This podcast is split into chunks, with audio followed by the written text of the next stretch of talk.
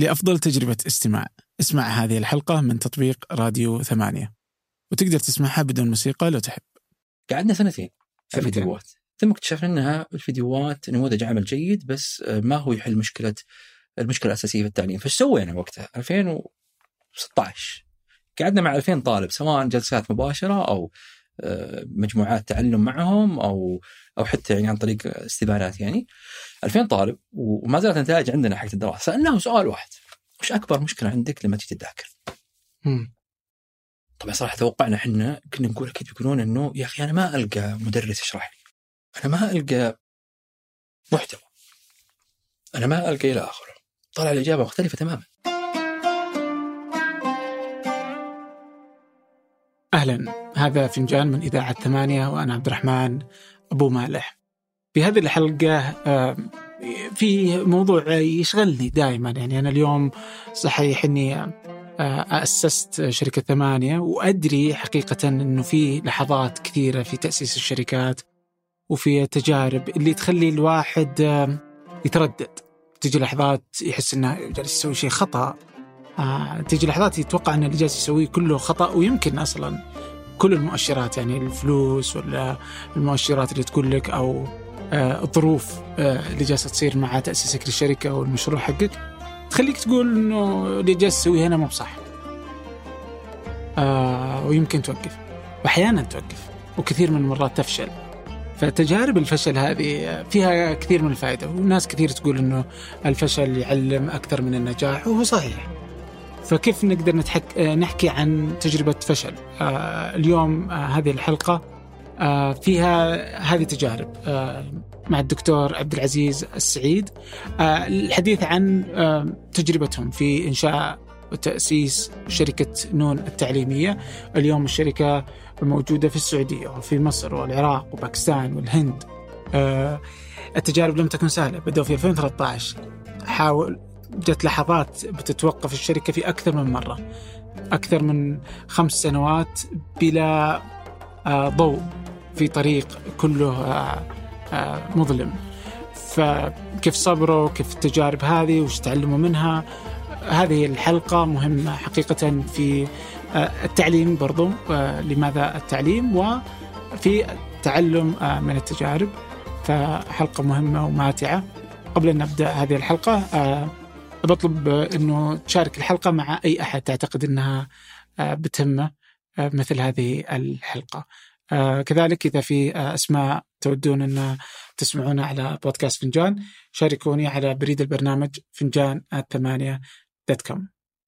اما الان لنبدا. أهلا وسهلا. الله يحييك يا أهلا وسهلا والله اختطفناك في هذه ال- لا بس شو موديكم لندن صدق؟ إحنا الآن بدأنا ال- فريق المنتج عندنا وفريق التصميم خليناه في لندن. آه، واستقطبنا يعني إنه جزء من عملنا في نون حاليا حولنا تجربة التعلم إنها تصير تجربة اجتماعية أو زي زي منصه اجتماعيه بحيث الطلاب يتعلمون من بعض ومع بعض وليس من معلم. أوكي. وهذا خلانا نحتاج إن نبحث عن كفاءات قد سووا أشياء فيها يعني تعلم الاقران هذا أو التعلم الاجتماعي أو أي يعني طبعا أكبر مثال حاليا هي منصات التواصل الاجتماعي مثل فيسبوك ومثل إنستغرام وغيرها. فكان السؤال التالي طيب وين نلقاهم ذولي وكذا بحثنا حاولنا نوظف المستقبل السعودية ما وجدنا ولا وأنا وشريكي ما عندنا خبرة صراحة بالأشياء هذه وهذا جزء من الرحلة حقتي يعني ريادة الأعمال. أساسا مرحلة تدري ما تفهم شيء بالأشياء هذه تحتاج أحد يفهم. فكان الخيار يعني خيارات متعددة من ضمنها لندن. لندن طبعا فيها شركات فيسبوك وواتساب وسناب شات وغيرها من المنصات هذه. الحمد لله استقطبنا منها يعني وخلاص صار فريق التصميم تجربه المستخدم والفريق اللي يبحث سلوكيات الطلاب كيف تحفزه يتعلم من شخص ثاني كيف تحفز الطالب يعلم طالب ثاني كيف تحفز الطالب إنه يتحفز يتعلم أصلا مم. وكذا وهذه يعني صرنا نستقطب الكفاءات هناك وصار هناك مركز فريق أو بحث التطوير فيما يخص المنتج والتصميم وصار يعني جزء من العمل هناك جزء من العمل هنا وكذا ف... أوكي. إيه. بس آه، ما فكرتوا في سالفة إنه أنتم تبقون في الرياض و... وهذا يتم عن بعد والعمل عن بعد؟ آه، في البداية كان كذا صراحة. آه، وجربناها فترة بس بالنهاية لما يكون أنت تحل مشكلة فيها أو تح أو تعمل شيء في حل مشاكل. أهلا وسهلا. شكرا. شوف أنا بقول لك من الأشياء اللي أنت تفتقدونها في في لندن. أيوه. يبغى لكم تحلون هذه المشكلة. حسيت اني مقطوع سري هناك ده مقطوع سري في سبيسي ترى. لا لا صدق قهوه لذيذ فيبغى لك تشيل الشاي طيب. حتى حط القهوه ممتاز. جرب قهوة هذه آه، عندكم خطوط جمل في آه، لا والله بجمل بعد في لندن ما تجي شفت كذا لا ما شاء الله. صراحة من الأشياء المميزة اني اني إني شفت يعني التحول السريع فيها صراحة للرياض اماكن القهوة وال- والأكل صراحة في الرياض. آه. مو بس عن برا السعودية حتى مقارنة بالمدن الثانية يعني حتى مقارنة يعني زي الدمام والخبراء وجده الرياض صراحة سبقت. اي لا اي يعني خصوصا إن في الرياض ما عندنا ولا شيء سوى القهوة. فلو تلقى فينا طيب. جد والله. بدون مجاملة. إي لو تروح أنت صح. بلندن ولا بأي مكان صح. تلقى الساعة 6 5 العصر انتهت القهوة يعني صح.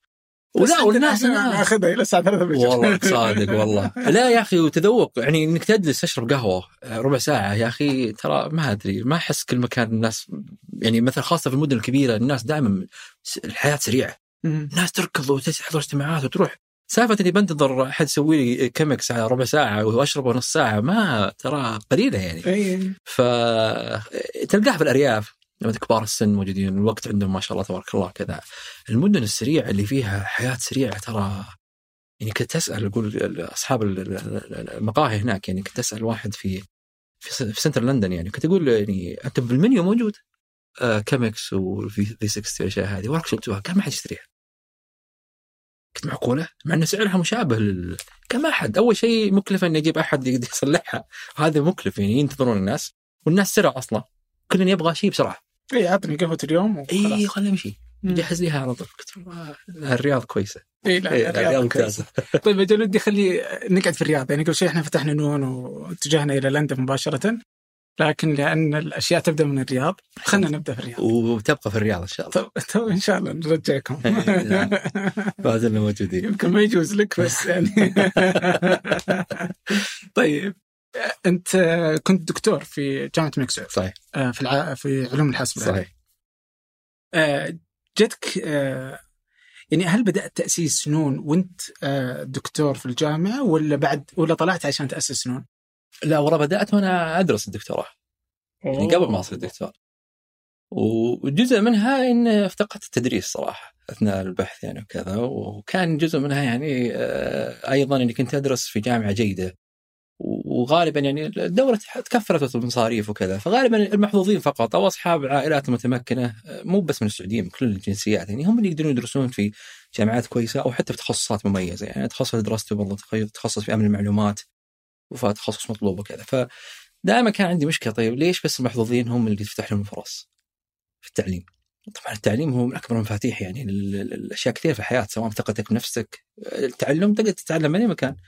يوتيوب موجود ما عاد فيه الآن أي يعني تحديد على وين تلقى التعلم أو المحتوى. دائما موجود آه، إنك هل تصل آه، إلى الاماكن اللي يتم فيها التعليم زي الجامعات؟ بشكل جيد. أو حتى الآن المحتويات الموجودة أونلاين الغالية آه، اللي ممكن ما تقدر تحصلها وتشتريها. آه، وقس على ذلك يعني. فكان دائما مشكلة عندي. كنت يعني مشكلة. حتى يوم بديت أدرس وأنا هناك. أعطونا زي المعيدين يكرفون نصحح وندرس ومدري إيش. آه، كنت أدرس برضو طلاب هناك وأدرسهم برمجة وكذا وما حسيت إني درست كم سنة ذاك الوقت. كملت 18 سنة دراسة وقاعد أدرس 20 طالب. باليوم. ما ما تسوى. عندي المشكلة جت جتها الجرثومة في التفكير ذي مشكله ذي كنت الحين كارف نفسي وطاح شعري. طاح شعري والله. شيبت آخر شيء 18 طالب في اليوم في مشكلة كبيرة عندي. فصارت السنة هذه دائما مستمر. ولا وكان عندي تجربتين قبلها في تأسيس شركات فكنت دائما أقول طيب وش ممكن أسوي عشان أقدر يعني أخلي نفسي ما بدرس 20 طالب خليني أدرس أكثر. فكان جزء منها سبب من أحد الأسباب اللي بدينا بدينا نون يعني فيها إنه الحمد لله حاليا درست 12 مليون طالب. ما عاد ب 20 طالب. فبالنسبة لي حقق جزء من اللي احتاجه وكان وقت تدريس الدكتوراه وقت دراسة الدكتوراه هو وقت بداية المشروع. ويعني زي ما قلت لك يعني حفز بمسألة إني كنت أدرس عدد قليل وليش ممكن الناس يحصلون فرص مناسبة وكذا. وبدأنا. وكان هي البداية واستمرت يعني الحمد لله. حتى بعد ما رجعت يعني في الجامعة يعني أفضل ناس يعني جو عندنا في الشركة هم ناس درستهم برمجة في جامعة الملك سعود. آه. إي والله وناس منهم الآن تركوا نون وما شاء الله راحوا اما فتحوا مشاريع لهم أو طلعوا جهات مثل سدايا أو غيرها. فبرضو مرحلة التدريس في الجامعة كانت جيدة بالنسبة لي وأعطتنا يعني أعطتني ت- تأكيد ليش إنه نون مهمة. لأنه أوكي كان عندي محتوى كويس أشرحه في الجامعة كان عندنا دكاترة ممتازين جدا بعضهم الآن وزراء وبعضهم ما شاء الله يعني ما ودك يسكت من بس الطلاب بالعكس يا أخي ما هم دائما في حالة القبول للشرح اللي قاعد تشرح أو حالة التحفز إنه يبغى يتعلم ليه؟ فاكتشفنا المشكلة إنه الحافزية للتعلم مو كل الناس عندهم حافزيه انه يتعلم. وقعدنا نناظر ليش الطلاب ما عنده حافزية إنه يفتح كتاب ويذاكر. لا نلعب على بعض. كلنا دائما خاص عندك رياضيات. لا رياضيات ولا يوتيوب أكيد يوتيوب. ما في كلام يعني. مع إنه يعطيك محاضرة رياضيات كويسة والى آخره. آه، طبيعة بشرية.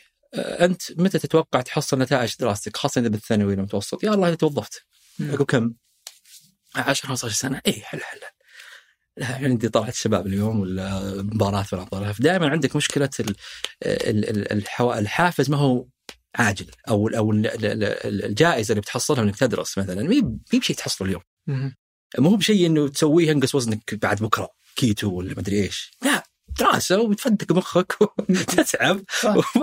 وآخر شيء عشان توظف إن شاء الله بعد عشر سنين. فصارت هذه واضحة المشكلة. مشكلة التعليم ما عاد بيحط لك 7000 فيديو في منصة خلي الناس يشوفونه. اي واكتشفنا إنه قطاع التعليم قاعد يحل مشكلة غلط خاصة التعليم التعليم الالكتروني ترى قطاع كبير حجمه يعني كان يقدر ب 2 تريليون يعني حجم القطاع التعليم الإلكتروني والتعليم العام.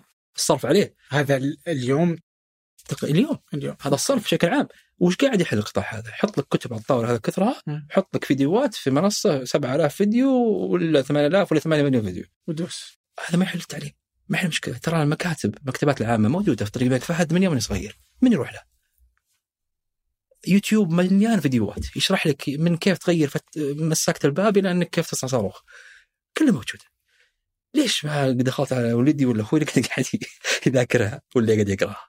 دائما السؤال كان دائما مشكلة عندنا إحنا يوم بدينا نون أخذنا الخطأ هذا قلنا خلينا نحط أحسن فيديوهات مم. نعلم فيها رياضيات وقدرات وتحصيل ومدري إيش. يبشرك بغينا ننصك من اول ست شهور. ونقول للطلاب هذا مجانا خذ هذا رصيد استخدم فيديوهات جبنا أفضل مدرسين في الرياض كانوا في مدارس مشهورة جدا ويشرحون صح وأخذنا أفضل يعني التجارب العالمية كيف تصلح فيديو أونلاين بشكل جيد ما يتجاوز خمس دقائق ودراسات يعني سوينا اللي علينا بس. الطلاب تقول طيب شوف يا حبيبي قولنا فيديوهاتكم زينة بس ما. وش كنتوا تبغون تحلون وقتها؟ كنا نقول المشكلة إنه ما في محتوى كويس. أوكي. إيه طيب في جامعات؟ في جامعات في كذا قلنا خلينا نبدأ في قطاع المدارس. وش أكبر آه. مشكلة في المدارس؟ التعليم العام. التعليم العام. آه. قلنا هذا كلام 2013 لقينا أكبر مشكلة كان اختبار القدرات والتحصيلي حلو. وما زال مشكلة طبعا لحد الان لكنه كان مشكلته إحنا كان أول دفعة أنا وشريكي محمد رضا العناد كل بخير كنا أول دفعة يطبقون علينا اختبار القدرات. جاوا شالونا من المدرسة ما ما أنسى. ودونا ملعب كرة السلة في جامعة الإمام. قالوا عندكم اختبار اسمه قدرات. ما أدري إيش السالفة. دخلونا وصبونا في الاختبار. صدق يعني كنا نحن ما ادري إيش السالفة؟ ما حد هيئنا ولا إحنا ندري فجانا صدمة صراحة من الموضوع. فقلنا تدري شلون؟ أكبر مشكلة شكل يواجهونها الطلاب في السعودية حاليا القدرات. خلينا نمسك اختبار قدرات ونساعد الطلاب فيه. طيب وش تساعدهم فيه؟ قلنا أكيد الطلاب يبغون 7 مليون فيديو. والله شكله كذا. لأنه فتحنا نظرنا خان أكاديمي المنصات الاخرى فعلا ترى يعني كل الناس يقول أنا عندي ملايين الفيديوهات. أنا عندي فقلنا أكيد إن الموضوع حط content الطلاب سبحان الله فجأة بي بيكتشفون فيه محتوى كويس بيجون يذاكرون أيوه بس لو. لو بأخذ التفكير بهذه الطريقة وقتها فخان أكاديمي كانت مثال ممتاز. إلى اليوم لا تزال مثال ممتاز على قدر الناس اللي يتعلموا منه. و... وبقدر أشوفه وأقول أخي في مشكلة هذيك باللغة الإنجليزية ما عندنا شيء بالعربي فبسويها. بس ماني فاهم ليش إنه خطأ ممتاز. لمن؟ يعني لو عندي اختبار قدرات وأنت بتعطيني مواد تعلمني القدرات إيه، ولا إيه، التحصيلي إيه. أبد ممتازه لي صح؟ ممتاز للطالب المحفز داخليا وذاتيا أو للي عنده أب وأم مدرك إنه عادي بعد وظيفتك بعد 15 15 سنة في مشكلة تعال ذاكر الحين وبقعد معك أذاكر لك وغالبا خان أكاديمي يكون يعني الدافع لاستخدامه هم الآباء أو الأمهات. ولاجل ذلك تجد إن كثير من التقارير اللي في خان أكاديمي توجه للآباء والأمهات إنه كيف أداء ابنك وكذا. ففيه بيئة تخلي الطالب يروح يقرأ خان أكاديمي. مم. وهذا شيء مشهور يعني حتى نسبة من يستخدم خان أكاديمي من ذوي الدخل المرتفع وكذا أصلا من اللي شهرها؟ بيل جيتس. بيل جيتس. مؤسس مايكروسوفت كان يقول كنت أجيب عيالي اذاكر لهم. هو يذاكر العيال تخيل. آه. اي وعياله الآن خريجين جامعات ومدري إيش وكذا فهي تحل مشكلة ممتازة بس لمن يدرك؟ إنه آه، يوجد طريقة يحفز أولاده يذاكرون إنه يمسكهم مع ذارين وقعدوا وذاكروا يلا. طيب في 2013 وش كنتوا تبغون؟ آه، وش هل كان خان أكاديمي مثال لكم؟ كان مثال بس كان وش كان النموذج الربحي عندكم؟ لأنه هو اي خان إيه، خان أكاديمي كان آه، مجاني إيه، أو غير كان ربحي. إحنا قلنا فيديوهات وكان في نماذج مشابهة في الهند وغيرها بس تقفلها على الناس تحط لهم جزء منها مجاني فيديوهات تشرح مثلا كيف تحل مدري إيش كذا جزء منها بفلوس آه. آه، طبعا أول ما بدينا كنا مقفلين كل شيء بفلوس. آه يعني أنت تبدأ بسم الله وكنا نقول إن. شاء الله بيجونا عشرات الآلاف يعني. 2013 يعني 2013. حتى ما في جوالات ما في شيء يعني لازم يكون عندك لابتوب وإذا عندك لابتوب لازم يكون عندك نت وإذا عندك نت لازم أبوك يسمح لك تستخدم انترنت ترى ذاك الوقت يعني كان الإنترنت مو الحين متوفر يعني. الدفع وش كانت اول؟ يا رجال أول تحويل بنكي واقسم بالله العظيم إني حولت لكم. وترى ما وصلت تصل بعد بكرة كان الحوالات تاخذ ثلاث أيام خمس أيام. يا الله. والطالب بيختبر بكرة. لا لا أزمة إيه. طيب كم صرفتوا وقتها عشان تسوون؟ لأني أتوقع أنت تقول إنك سجلت عشرات أو كم كنا كنا نبغى نسجل عشرات الآلاف يعني ما جاء إلا 60 واحد يعني اول ست شهور اللي دفعوا يعني فعليا أو 100 تقريبا ما كان العدد كبير طبعا إحنا أول ما بدينا كان تمويل ذاتي يعني ما كان فكنا آه، مقرنا كان في كافي في الرياض. آه، في جافا تايم يعني آه، يستاهلون صراحة يعني شلتوا عننا يعني تكاليف كثيرة. آه، قعدنا في جافا تايم ثلاث سنوات. آه، فكانت تكاليفها يعني وكنتوا يعني كنت أنت ومحمد آه، على رأس العمل. اي كنا شبه متفرغين آه يعني غير متفرغين كمتفرغين. كاملا يعني. اي أنا كنت في الجامعة هو كان في وظيفة يعني على رأس العمل. فدكتور فاضي بالطبع. اي تقريبا. درس درس هنا ودرس هناك يعني. فعلا ترى يعني هذا من أهم الأشياء اللي اكتشفت إنه مهم لأي أحد يبدأ مشروع يعني. لا تبدا الا انت متاكد يعني. قبل ما تتفرغ 100% تأكد إن نموذج العمل حقك صح. تأكد إن الناس يبغونه تأكد إنك ماشي صح إنك تقدر تتحمل الرواتب. يعني آخر شيء تبغاه إنك يعني تروح تخلي نفسك عالة على مشروعك إنك تتحمل راتبك بشخصك بنفسك يعني. مثلا وأنت ما بعد أسست أو ما بعد قومت المشروع يعني بشكل جيد. فأول ترى 2013 إلى 2017 ما كنا متفرغين. إلى المشروع 2017 إلى 2017 ما كنا متفرغين. بس كنا نشتغل يعني أذكر كنا نطلع نقعد في جافا تايم لأنه كان مك- المكان الوحيد اللي يفتح في الرياض الساعة 6 الصبح فعليا. ومحاضرات على الساعة 10 ومحمد دوامه على 10 فكنا نقعد من 6 ل 9 ونص كل يوم. آه وال weekend. نهاية الأسبوع. طبعا في الجامعة كان عندي ثلاث شهور إجازة. وقت الصيف. أنا أقول لك انت دكتور. دكتور. هذه خاصية. فايه فكان كان هذا ثلاث ساعات يومية أو ثلاث ساعات ونص تقريبا زائد weekend كانت جيدة. آه، في ناس كانوا معنا من startup اللي قبل نون كملوا معنا في نون ما أدري شلون صدقونا قعدوا معنا صراحة لأن جبنا فيهم العيد في ال startup اللي قبلها. ما نجحنا يعني بس كانت فرصة تعلم. بس يعني كان عندهم إيمان بال- بالفكرة وإيمان بال- بالهدف وكذا فكملوا معنا. وبعضهم غير سعوديين حتى يعني. آه، فكان في ناس متفرغين والمؤسسين غير متفرغين وقتها. آه، ما نأخذ رواتب أنا أنا ومحمد كمؤسسين ذاك الوقت. فمعتمدين على رواتبنا وكنا جزء من الرواتب اللي نأخذها في الوظيفه نروح نضخها. فقعدنا أربع سنوات بدون تمويل. فصرفيتنا كانت يعني اللي نبيعه في المنصة كاشتراكات هو اللي نصرف رواتب وتسويق وكذا. فكنا مكتفين ذاتيا يعني أو بوت سترابت كمسمى وهذا ساعدنا يكون عندنا حرية في تغيير نموذج العمل وهذا جزء من الرحلة حقتنا اننا غيرنا نموذج العمل و- ونون بشكل عام غيرناها أربع مرات. إي. يعني تخيل أنت في ثمانية بكرة تقوم تقول لا أنا ماني مسوي بودكاست أنا قررت بسوي أفلام قصيرة في مستهدف السوق الأرميني. والله. فجأة. تكتشف إنه لا طبعا مو بعباطة الموضوع قدر ما هو دراسة سوق وسلوكيات يعني زي ما قلت لك إحنا بدينا فيديوهات نتوقع ان كنت أنتم المشكلة. قعدنا فيها سنتين بنينا وجبنا مدرسين وصلحنا تسويق وصلحنا منصة والكود حقها والبرمجة والى آخره. يوم بدينا نناظر اكتشفنا الطلاب ما يبغون إحنا قاعدين نستهدف الناس المحفزين ذاتيا من. الأخير هم 5% ل 10% من الطلاب. دوافير نسميهم okay. ومو بكافي؟ انت قبل شوي تقول إنك خلال ست شهور الست شهور الأولى كنتوا بتقفلون اي ما جاء أحد يشتري. اكتشفنا إن ما يصلح تعطي الناس شيء ما جربوه وتقول لهم ادفعوا عليه. لا تخليهم يجربون جزء منه. اللي هم يسمونه freemium model أو جزء مجاني جزء مدفوع زي يوتيوب مثلا أو زي دروب بوكس هذه خدمة مشهور نموذج عمل مشهور. انك تقول للناس أنا عندي شيء مجاني جربني جهزت لك ادفع لي شيء على الإضافات. الإضافية تدفع أي. فهذا هو سبب إنه أول شيء قلت نعم مقفلين كل شيء اكتشفنا إنه الناس مو بعارفينك ولا واكتشفنا أيضا في المحتوى التعليمي بشكل عام الناس لازم تاخذ ثقة أكثر ان محتواك كويس وكذا.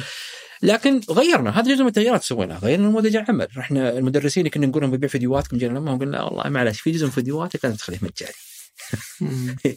طيب وش سوي؟ فرحت ادفع لهم. أنا عشان الناس تستهلك محتواهم مجاني كذا. لكن جزء التغيير الكبير مثلا لما اكتشفنا الفيديوهات أصلا ما هي بكافية. طلاب يعني صار اللي يجي هم متحفز الدوافير هم اللي يجون. طبعا ممتاز إجابة على سؤالك ممتاز. بالعكس رهيبين بس أنا ما بديت نون عشان أحل مشاكل الدوافير. أنا قاعد قلت لك يعني الحين بدينا لأنه نعتقد إنه معظم الطلاب عندهم مشكلة بالحافزية بالتحفز الدراسة والتعلم. عندهم مشكلة بثقة النفس. يا أخي أنا ما اقعد بفصل في اثنين دوافير وأنا ما فاهم أصلا. ما ما اسال سؤال المدرس لما يسأل المدرس سؤال قبل ما يكمل ما شاء الله الدافور يجاوب عليه. أنا خلاص طلعت. طالب متوسط أو على الأقل متوسط المستوى أو أو ممكن جزء من المفاهيم آه، المعرفية ما كملتها. ما أسست فيها صح. أتعب. أتعب. ف يعني يعني فكان الإشكالية كيف نحل مشكلة 90%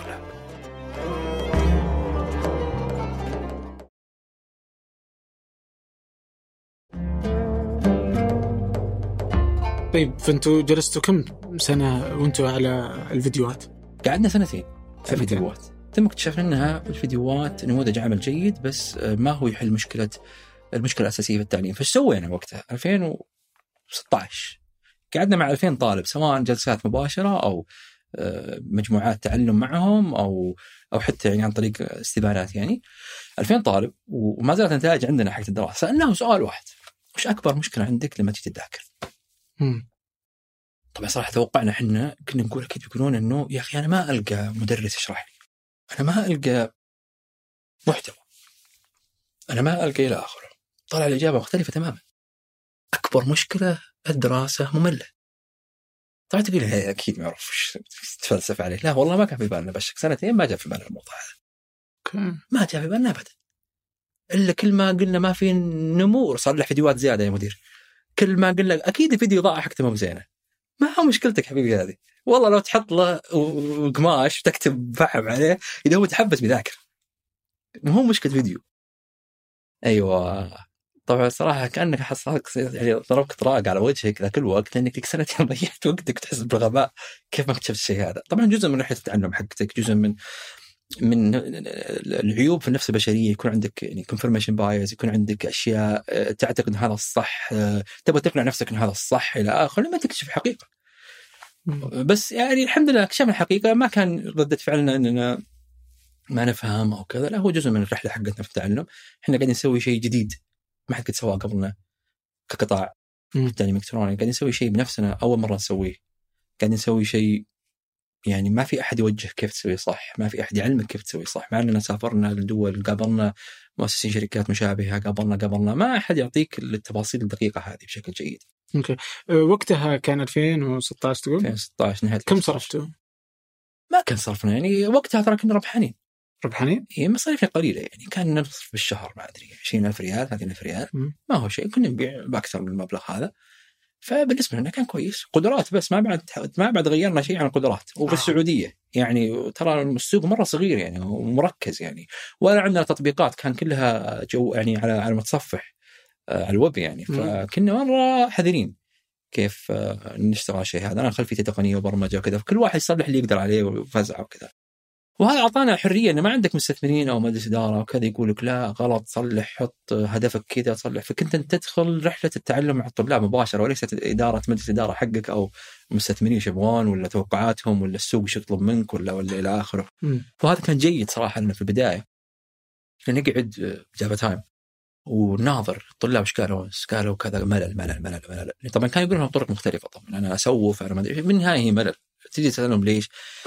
هناك اللحظة اللي قلنا الفيديوهات ما تنفع قررنا طيب معلش خليني خليني اوقفك على هذه اللحظة أي. الآن إذا أنتم تربحون آه وش اللي يخليك تعيد التفكير في في المسألة؟ هل أصلا أهدافكم كانت آه يعني عادي نكون صادقين آه كانت ربحية؟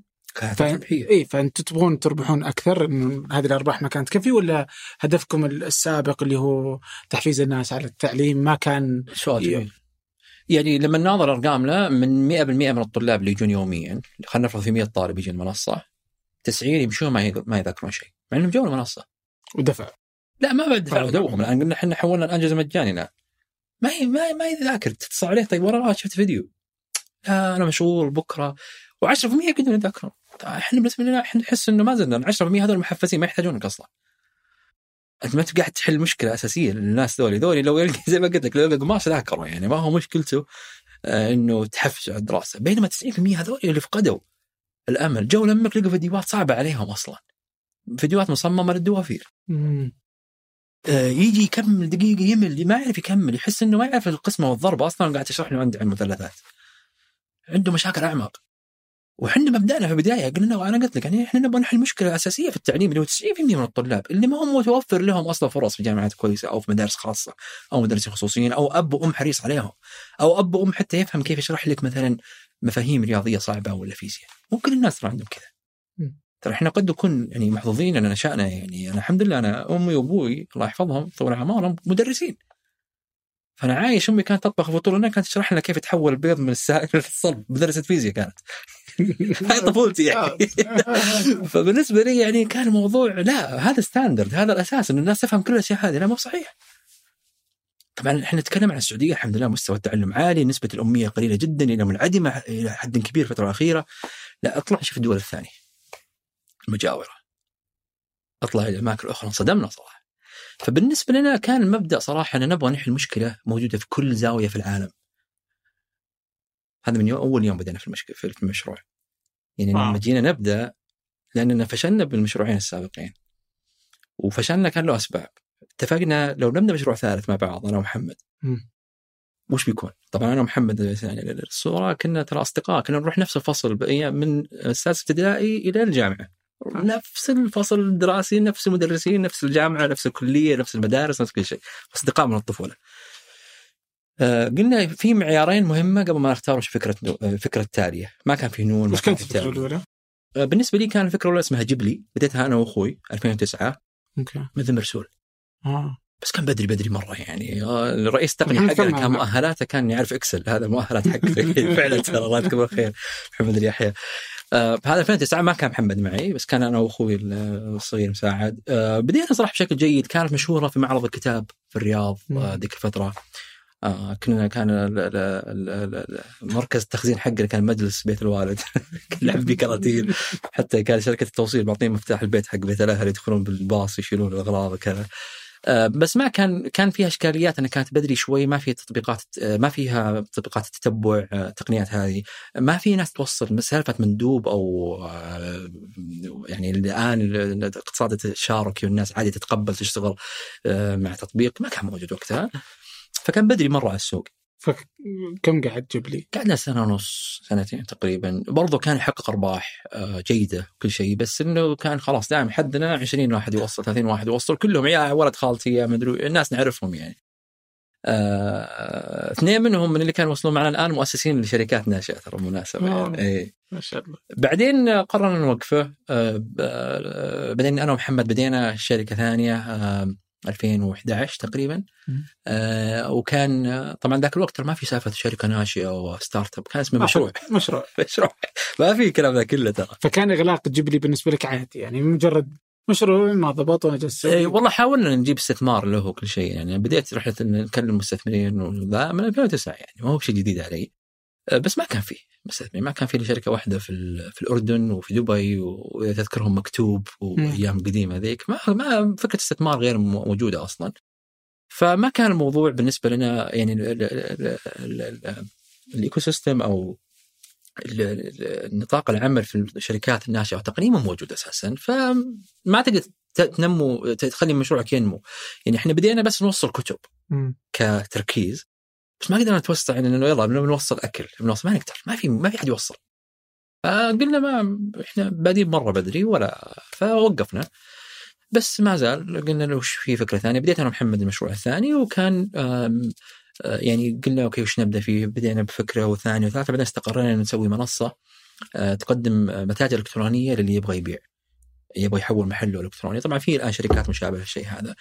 بدينا وكان جيد وكذا بس برضو كان اكتشفنا ان حلينا مشكلة يعني مناسبة آه، في ذاك الوقت لكنها آه، غير قابلة للتوسع بشكل جيد ما هي قابله ان تكبر. ما بديناها صح مم. تقنيا. فنتعلم كنا ما كنا صراحة جيدين يعني بشكل جيد يعني فاهمين كيف نسوي الأشياء. ومنها قلنا أوكي الفكرة الثالثة اللي بنسويها لازم ت... وش تعلمنا قبل؟ خلنا نحط. فكم قعدتوا في الثاني؟ سنتين. سنتين؟ تقريبا. وبرضو إنه ما ضبط معكم كان مسألة عادية ولا؟ آه. والله تنهيد هاي تعطيك أشياء. كثيرة. ما هي بسهلة لأنك أنت أصلا وقتها يعني تركت فرص ثانية. أنا كنت توني متزوج. آه وقعدت أترك وظائف. أنا بالنسبة لي يعني كمتخصص تقنيه المعلومات يعني تترك دخل معين وتروح تقعد تشتغل في كافي شاب وبعشر الدخل كنت تاركه برا. يعني أنت ممكن آه وقتها نفسك انت إيه. باقي ما دخلت الجامعة آه لا كنت أشتغل ك كمستشار إيه، مستشار في جهات أخرى وكذا يعني. آه. فكان الموضوع فرص بديلة. مشكلتك فرص بديلة يعني. هل أنت قاعد تسوي الشيء الصح؟ وهل قاعد ياخذ منك فرص ثانية أفضل؟ آه تشوف أصدقائك وش سووا؟ وين راحوا؟ ولا صار وكيل وزارة؟ ولا كذا؟ وأنت قاعد في كوفي شوب تشتغل على شيء ما تدري إيش. ومتزوج. آه. وزوجتك متزوجة كان عندك دكتور جامعة بتصير يعني وش صار وين وش ذا الكوفي شوب اللي قاعد فيه أنت يعني. فما كان سهل صراحة ما أخفيك آه ابدا. آه سهل تقنع نفسك بس صعب توخر المؤثرات اللي حولك وتعزلها عنك. آه المؤثرات يعني خصوصا في ذاك الوقت يعني كان الوظيفة الحكوميه هي الأساس.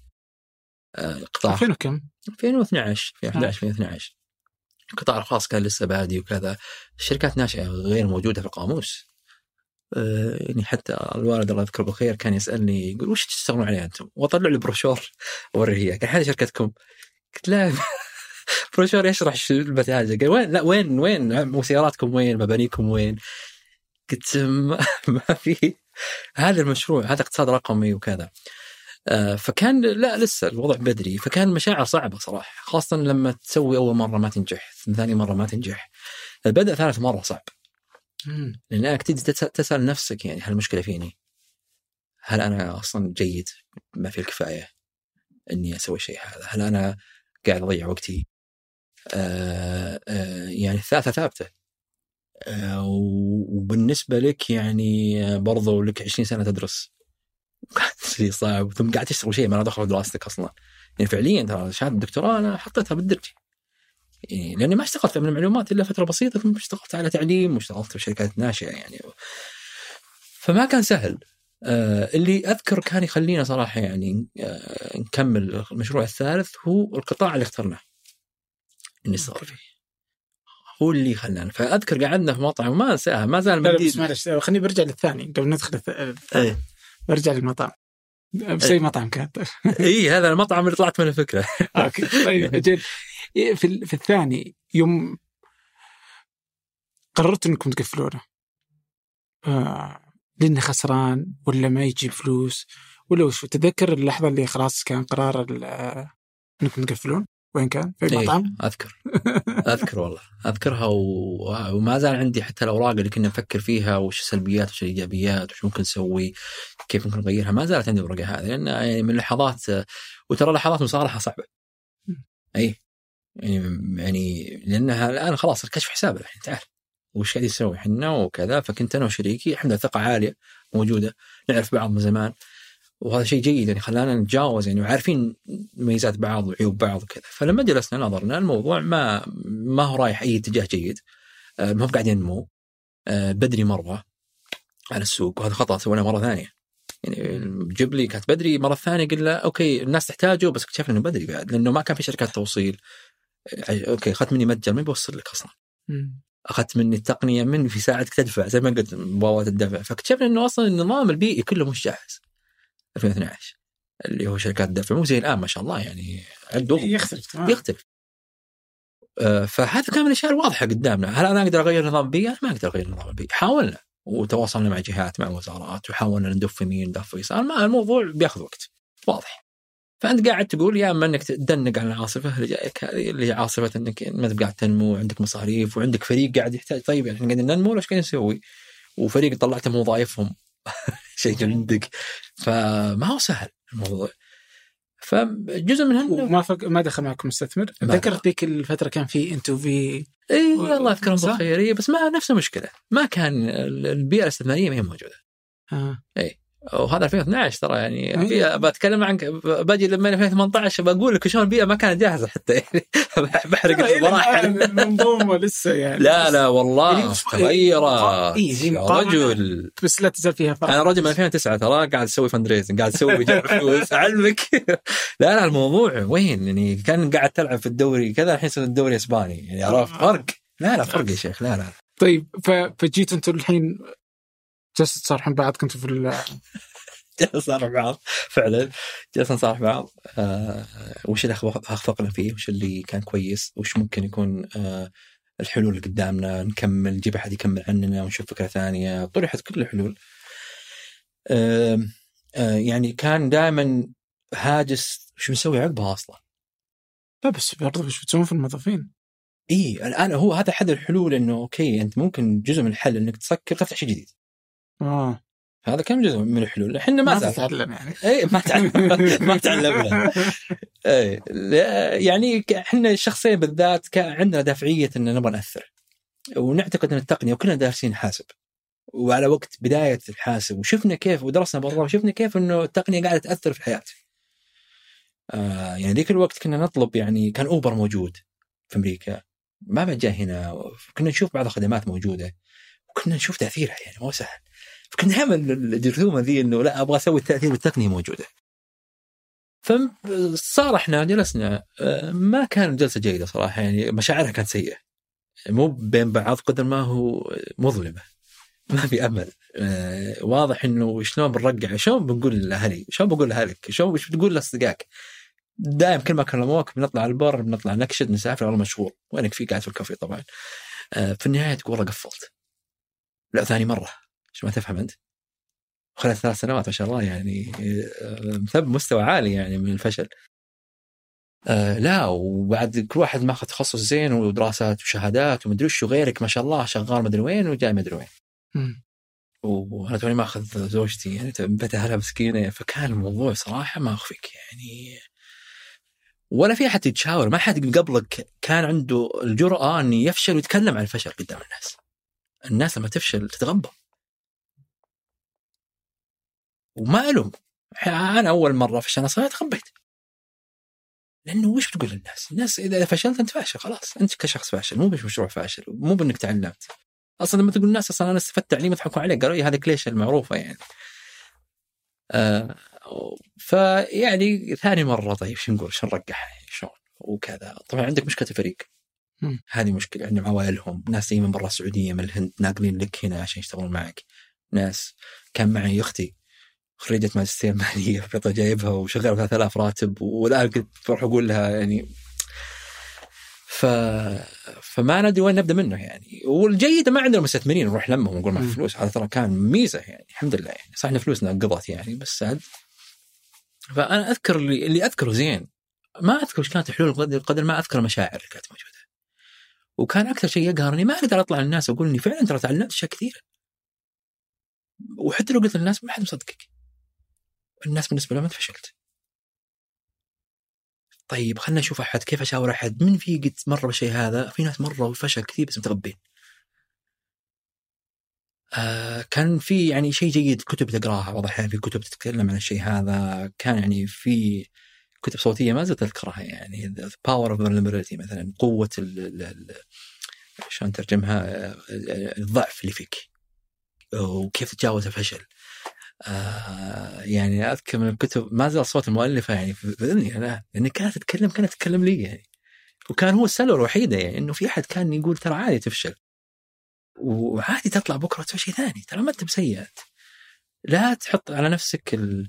إنك تخلي نفسك أنت مشاعرك عن نفسك إنك ما تسوى. شيمنج يعني أو إنك يعني يعني تت- تتوقع إنك إنسان فاشل ولا ما تستحق الأشياء الزينة ولا كذا. طبعا ذاك المرحله ترى ما أخفيك الموضوع كان تجي مشاعر هذه يعني خاصة يعني. فهذا اللي أذكره بشكل واضح بالمرحلة يعني. أكثر من لو تسألني وش كان الحلول اللي بيدكم والله ما ما أذكرها يعني. وش كان كثير من الحلول المطروحه قد ما أذكر مشاعر كانت سيئة.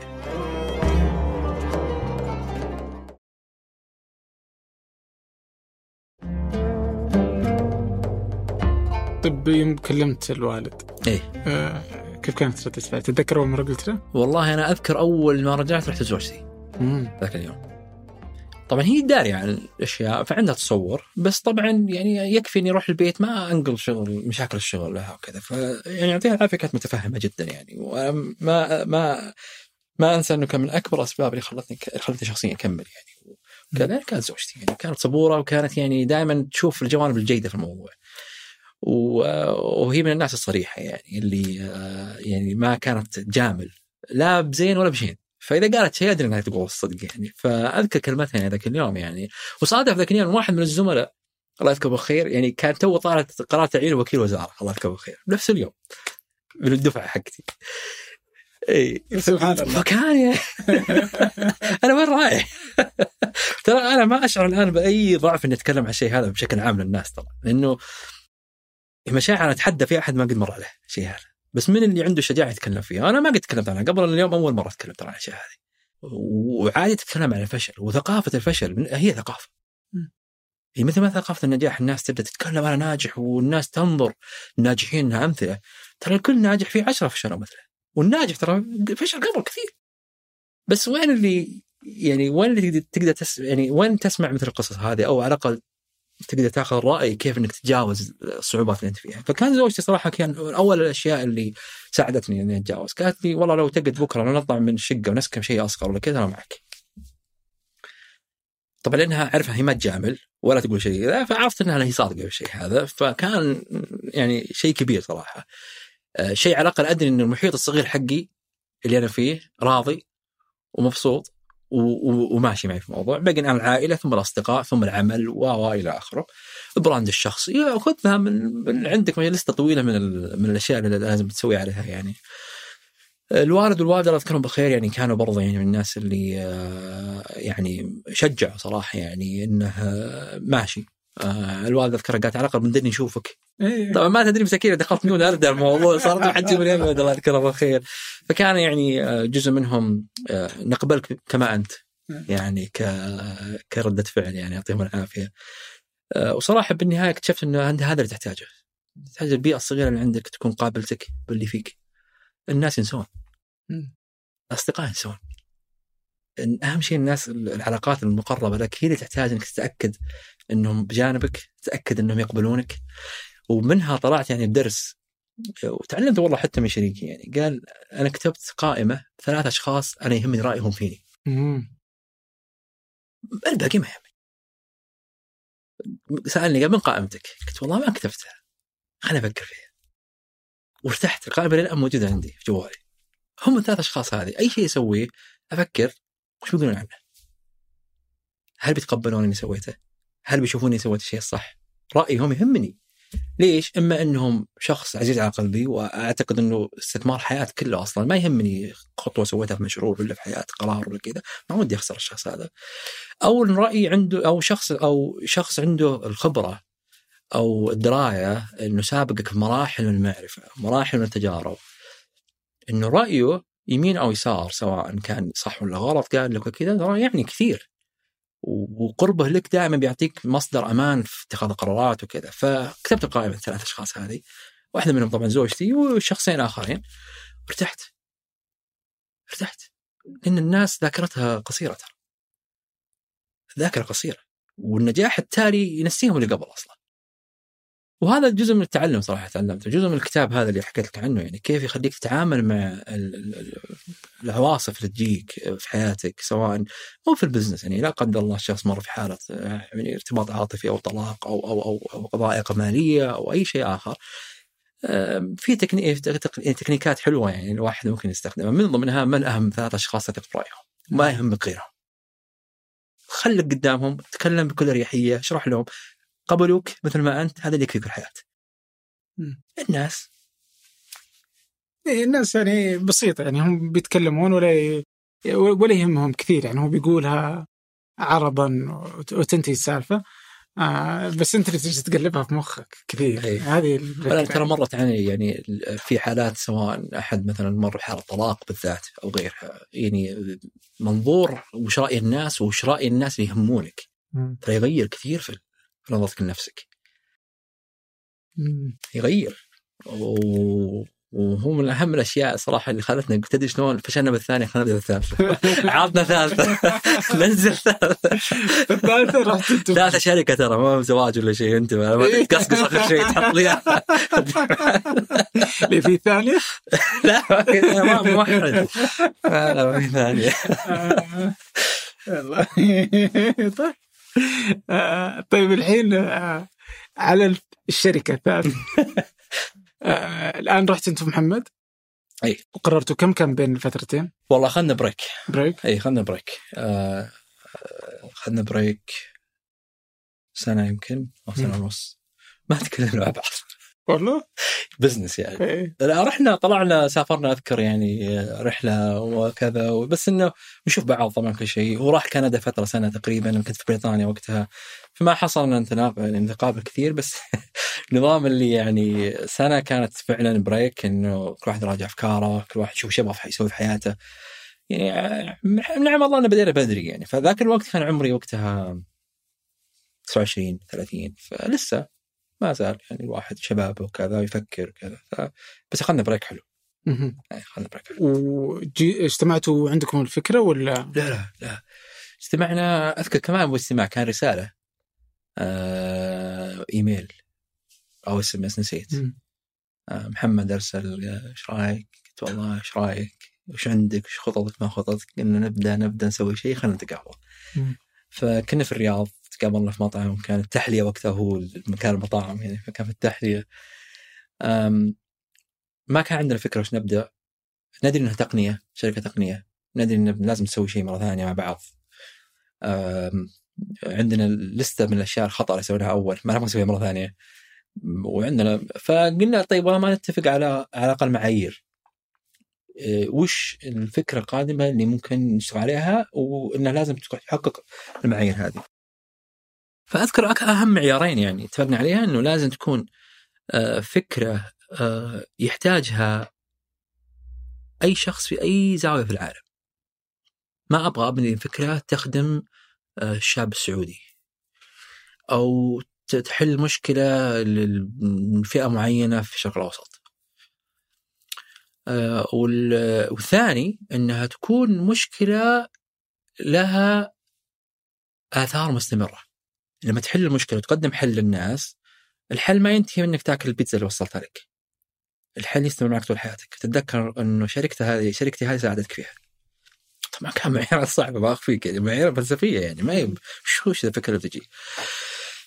فقعدنا نفكر ونهوجس ونناظر يمين ناظر يسار طبعا جزء من موضوع المعايير اللي ما تكلمنا عنها بس إحنا متفقين عليها لازم شيء إحنا نحبه بعد. يعني إنه برضه ما ودك تسوي شيء ما تحس فيه بشغف أو إنك ما ودك تقوم كل صبح تحله يعني. فبرضه هذا كان ما يحتاج نتكلم عنه إنه ترى لازم تكون فكرة بعد. يعني ما أجي أروح أسوي شيء فأنا ما أحبه ولا ما أعرفه يعني. زي جبلي.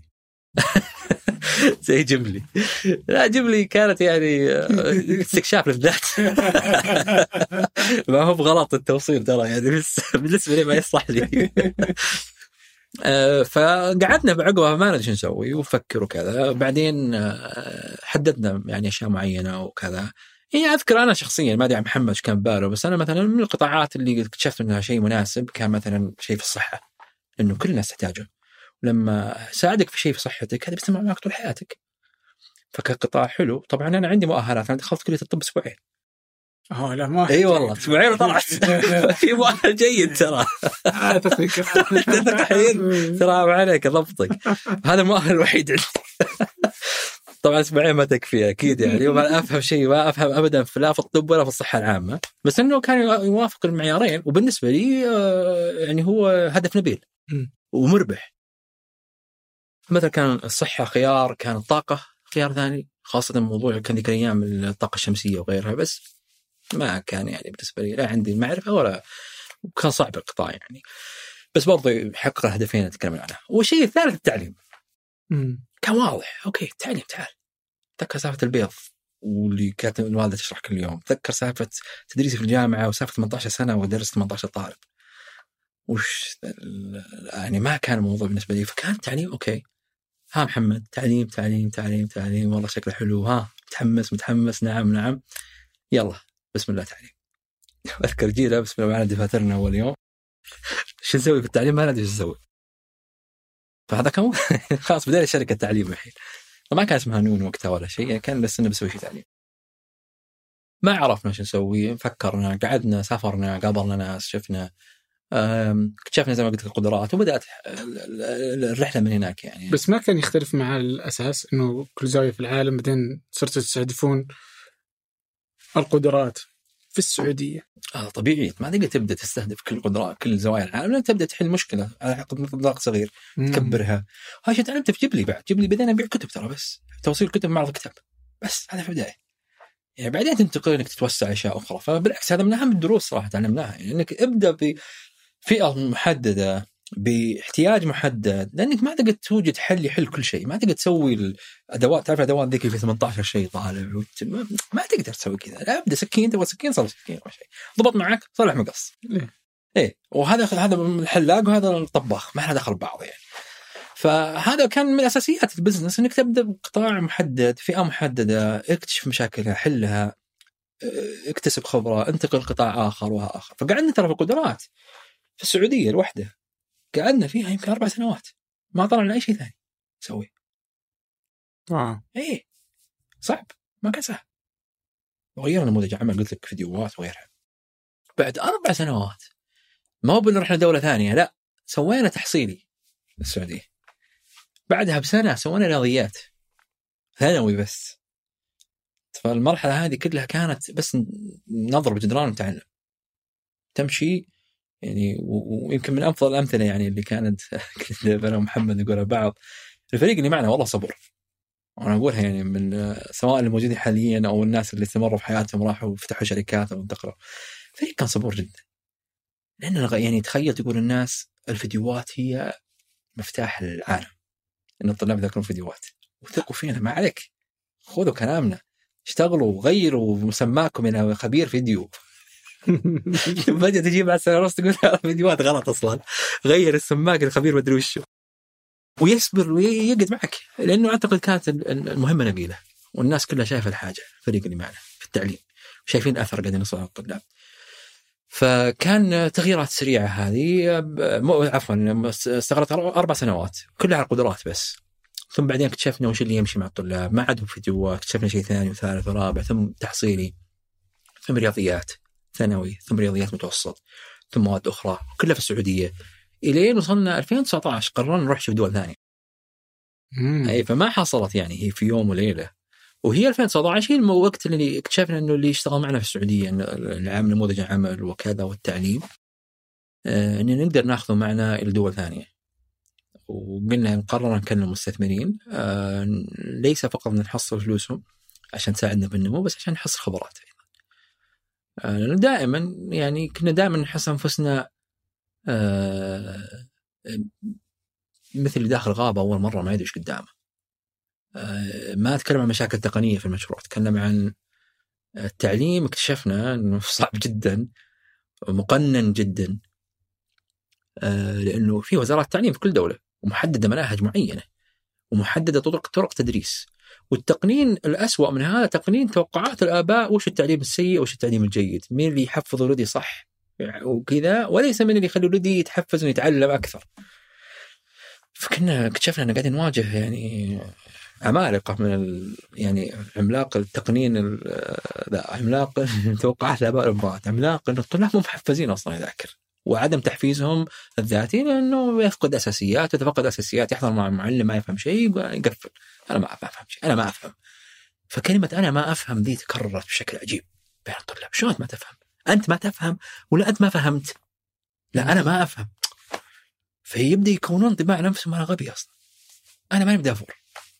تعتمر الكلمات هذه. يعني دافور يعني اللي الكلمة يمكن عندنا في ناس كثير يعني اللي هي ظاهر آه، هي الشيء اللي اللي عنده برنامج يوتيوب ما ادري دحيح دحيح دحيح مصر. دحيح مصري دحيح اكتشفنا هذه فهذه كانت كلها مشكله لحالها يبغى لها خبره أنا عشان احفز ترى بتحول من شركه تقنيه لشركه يعني علم نفس يعني فعلا الاجتماعات اذكر جزء جزء كثير من نقاشاتنا كيف نبني المنتج كان كلها اشياء نفسيه. كيف اخلي الطالب يتحفز انه يذاكر أكثر قلنا يلا عطوا إذا جاوب صح اعطى نقاط. قعدنا نسولف سنة كاملة اكتشفنا غلط؟ لا أنت قاعد تحفزه انه يجاوب صح بس يجاوب غلط قاعد تعاقبه هذا ما يتحفز كذا. لا لا تحفزه بنقاط انه يحل صح حفزه بنقاط أو بفلوس إذا ساعد طالب ثاني شرح له. مم. ها. طيب. طيب هذا جديد علينا. ولا دخل في التقنية ترى. ولا تقول لي شركه تقنية التعليم والله ما لها دخل ما شفناها بالكتب دي. هذا شيء في التعليم. ف- فهذه كلها مراحل من الاستكشاف ما كنا نتوقعها صراحة في البداية. وفيها كمية مشاعر إحباط. مو طبيعي. ومشاعر آها لقينا شيء زين. بس متى تجيك ذي؟ نفس اللي قلتها هذه متى تجيك؟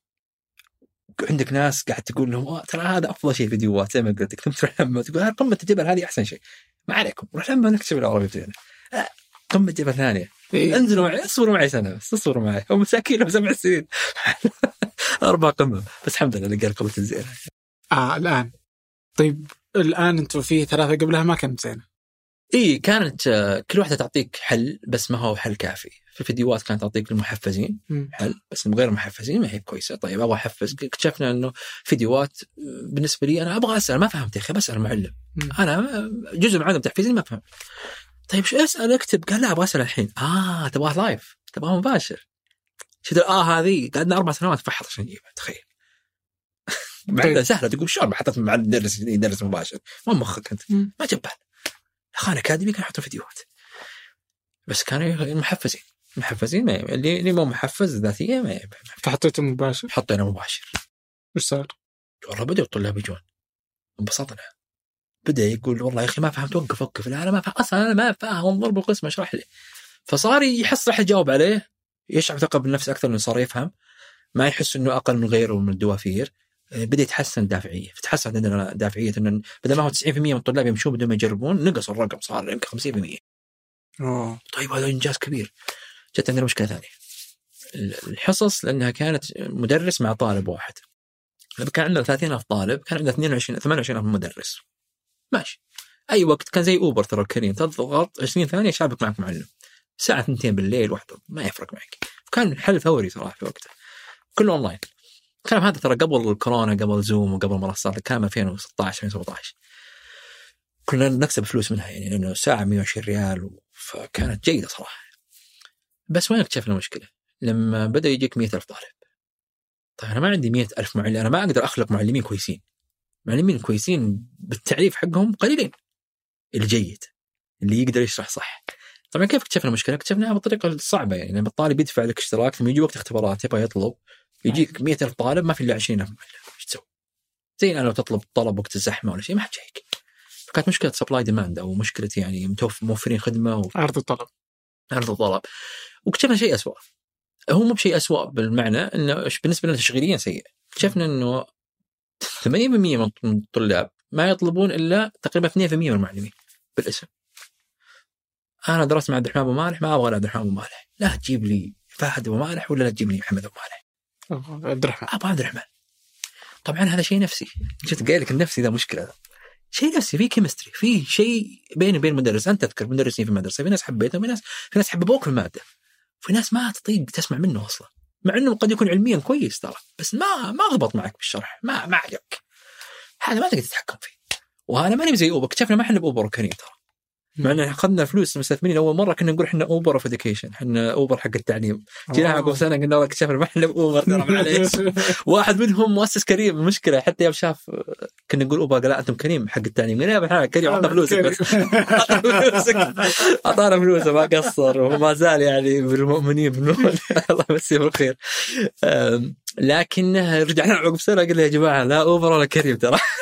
كلها غلط. وش اللي حصل؟ صار الطلاب كنت تتوقع إنكم تقدرون إيش؟ آه إنه يطلب؟ إي كنا ممتازين. 20 ثانية جاك معلم. بس جاء وقت الزحمة وقت الاختبارات مذاكرة ما عاد نقدر نوفر معلمين كويسين. آه. والطلاب جربوا معلمين معينين قالوا ما نبغى إلا ذولي. ما يهمني ال 100 معلم الفاضي إذا ما أبغاهم. أنا ما أبغى إلا عبد الرحمن مالح. طيب فقلتوا إنه إحنا ما إحنا أوبر وكريم. إي. اكتشفنا إنه لا ما عاد يصلح ابو كريم حصة طالب مع معلم لحاله ما يصلح. تحولنا شركة نقل جماعي. ما عاد هن باصات إي والله. يلا عيش يا وحش. طيب إيش تسوي بدل ما معه سي- حصة فيها طالب واحد صار حصة فيها أخي. 50 طالب. طيب بس آه، كل واحد بيجلس يقول عيد لي جدول آه حنا خفنا.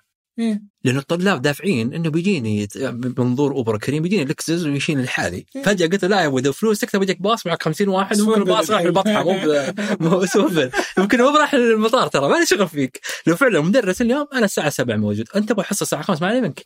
القطار يمشي الساعة 7 إيه. لا المشكلة أنت تبغى الدرس السابع في الباب الثالث رياضيات. والله الدرس ترى اليوم في الدرس العاشر في الباب الثاني. مشكلة هذه؟ اي والله إننا خفنا. وأذكرها زين. طيب بس وش كان إيه، بس وقتها يعني آه،. هنا أنا برجعك ذاك الوقت يعني ما أتوقع إني أنا مثلا إذا أنا باخذ على ثمانية ما أتوقع إني إذا بسوي أي تغيير في الشركة. إيه. وأنا والله ما أدري وش اللي بيصير يعني أكيد إني أنا داري إني شلون بضبط الفكرة وإن هذه الخطة منطقية وخصوصا إذا بروح أعطي مثلا مجلس إدارة إني بقنعهم إنه هذا التغيير صحيح أنا ذاك ما ينفع بس هذه هي وهذه مشاكله وهذه حلوله فأعتقد إنه كان عندكم تصور وقتها قبل التغيير ما تشوفون أنتم المشاكل وقتها صح؟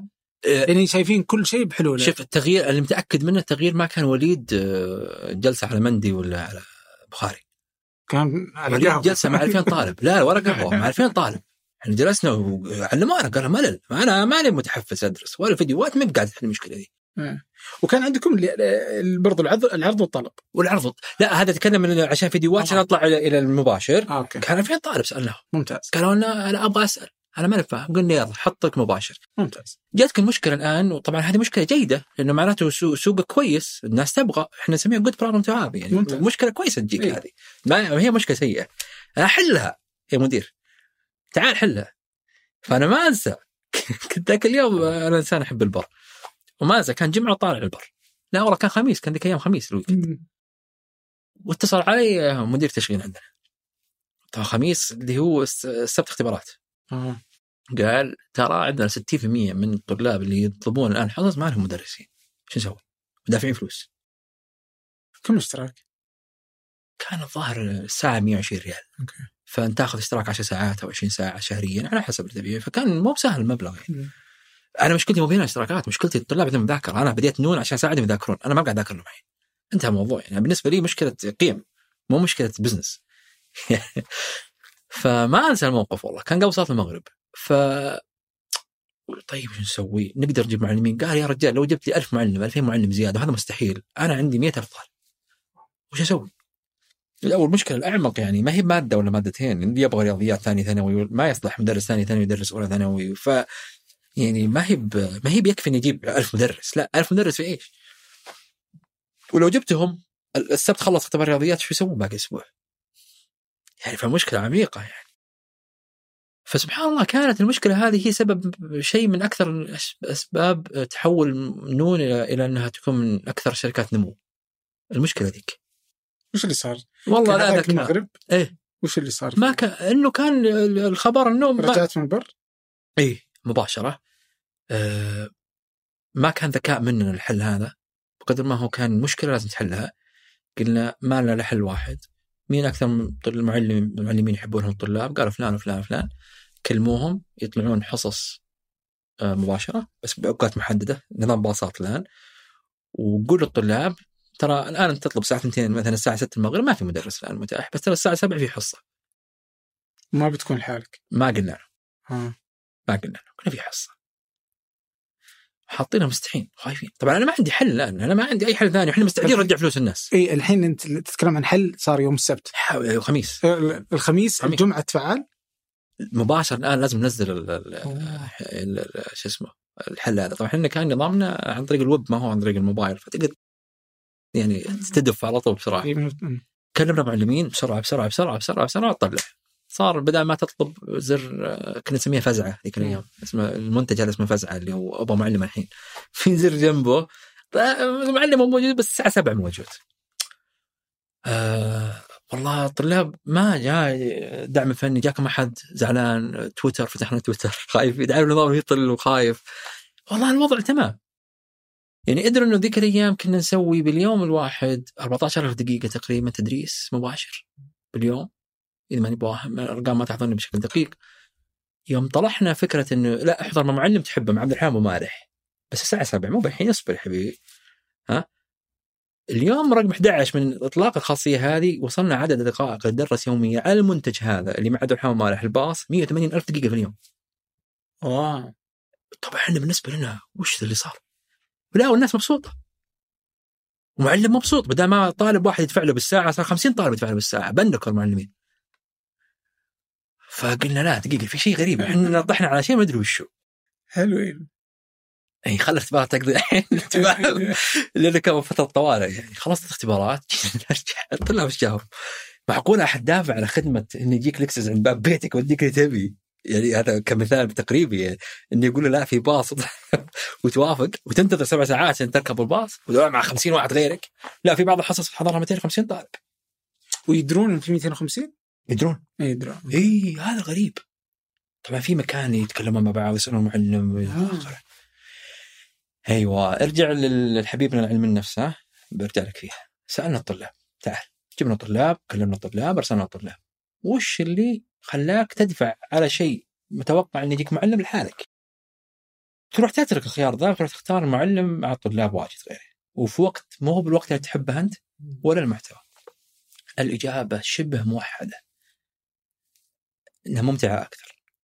إني أحضر مع طلاب ثانيين. طيب أنت تعلمت؟ إيه تعلمت نظرنا التقييمات 4.8 من 5 الطلاب يقيمون الحصة نهاية الحصة. الطلاب الله يحضرون. عدد الطلاب اللي يحضرون أصلا صار أكثر من لو حطيناها آه، حصة فزعة على قولتهم يعني حارك مع مدرس. جينا نرجع نسأل نفس الشيء. متى وش الممتع في الموضوع؟ جيت تدرس ولا جيت تسولف؟ لا لا لا بالعكس أنا شعور في ناس غيري يذاكرون معي. يقول كذا كذا يقولون الطلاب ترى شعور رهيب. ما أحس إني قاعد اذاكر حالي أنا. ولما أجي بسكر بطلع أشوف ناس قاعدين ما زالوا. لا لا ما بطالع بكمل ها ارجع للتحفز ها الحافزيه آه وبعدين تعال ترى هذا عبد الرحمن مالح المدرس ذا مو باي مدرس. شكرا إنكم حطيتوا عبد الرحمن مالح. طيب شكرا. قلنا تكثير الدب إيه بالعكس شكرا إنكم حطيتوا عبد الرحمن مالح. خلاص ممتاز. شكرا جزيلا. إحنا لقينا كنز كبير.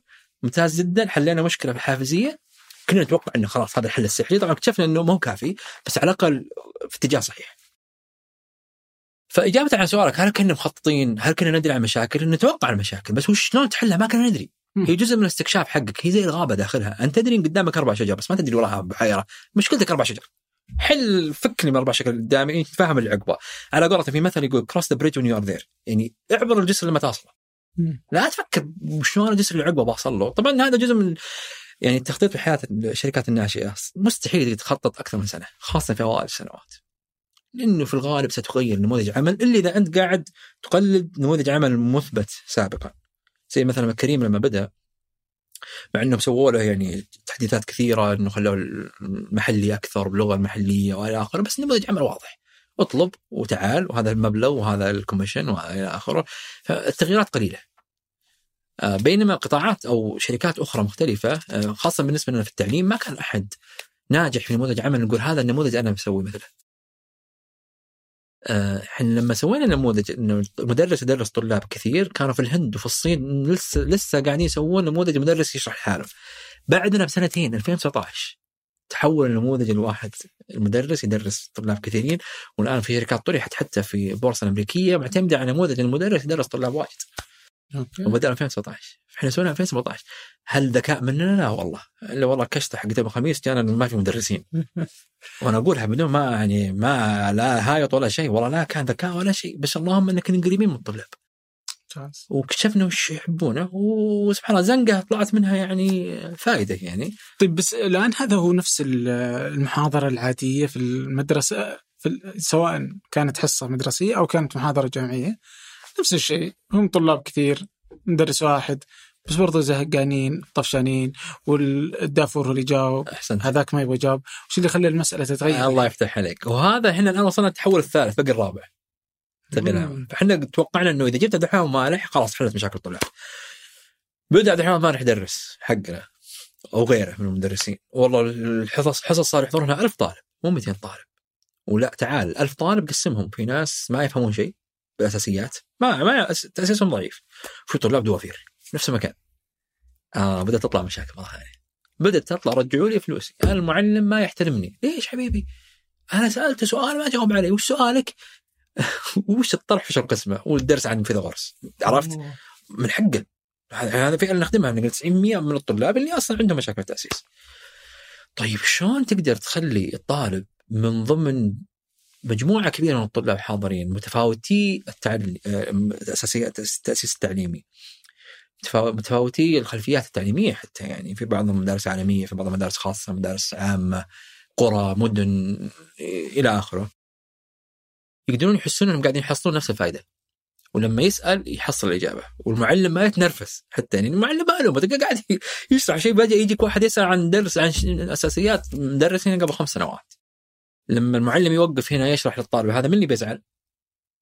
اللي فاهمين الأساس. وإذا عكس الشيء شرح شرح شيء متقدم من اللي بيزعل؟ الاخرين وبيني وبينك إحنا هنا جات يعني هي مرحلة كذا دائما سبحان الله. هنا وصلنا لمرحلة اللي آه شكل موديل العمل هذا مو مضبوط. حتى جتنا تساؤلات كيف أضمن الجودة؟ كيف أضمن نواتج التعلم؟ وأذكر يعني كنت تتكلم في محاضرة كانوا مستضيفيني ال MBA ماجستير تنفيذي حق جامعة الملك سعود أتكلم عن نون فجاني سؤال ذكي من أحد الطلاب اللي كان موجود في الماجستير قال شلون تضمن إنه 100 طالب 200 طالب يحضرون نماذج التعلم حقتهم كويسة. امم طبعا أنا أول سؤال جاء ببالي ما هو اجابه أول سؤال طيب وش فرق ذا عن الفيديوهات اللي كنا حاطينها من اول كل الناس تقولها وحتى وزاره التعليم تقول إن فيديوهاتنا أحسن فيديوهات حتى فيديوهات اردى فيديو على الأقل ما أقدر أسأل حتى. وشو تضمن نماذج التعلم فيديو شافه مليون طالب شو تضمن إنه نماذج التعلم كويسه ف هذا كان سؤال جاب بالي ما عندي إجابة للرجل اللي سألني صراحة يعني الطالب يعني ما كنت أدري والله. ولا كنا ندري ما حد يدري.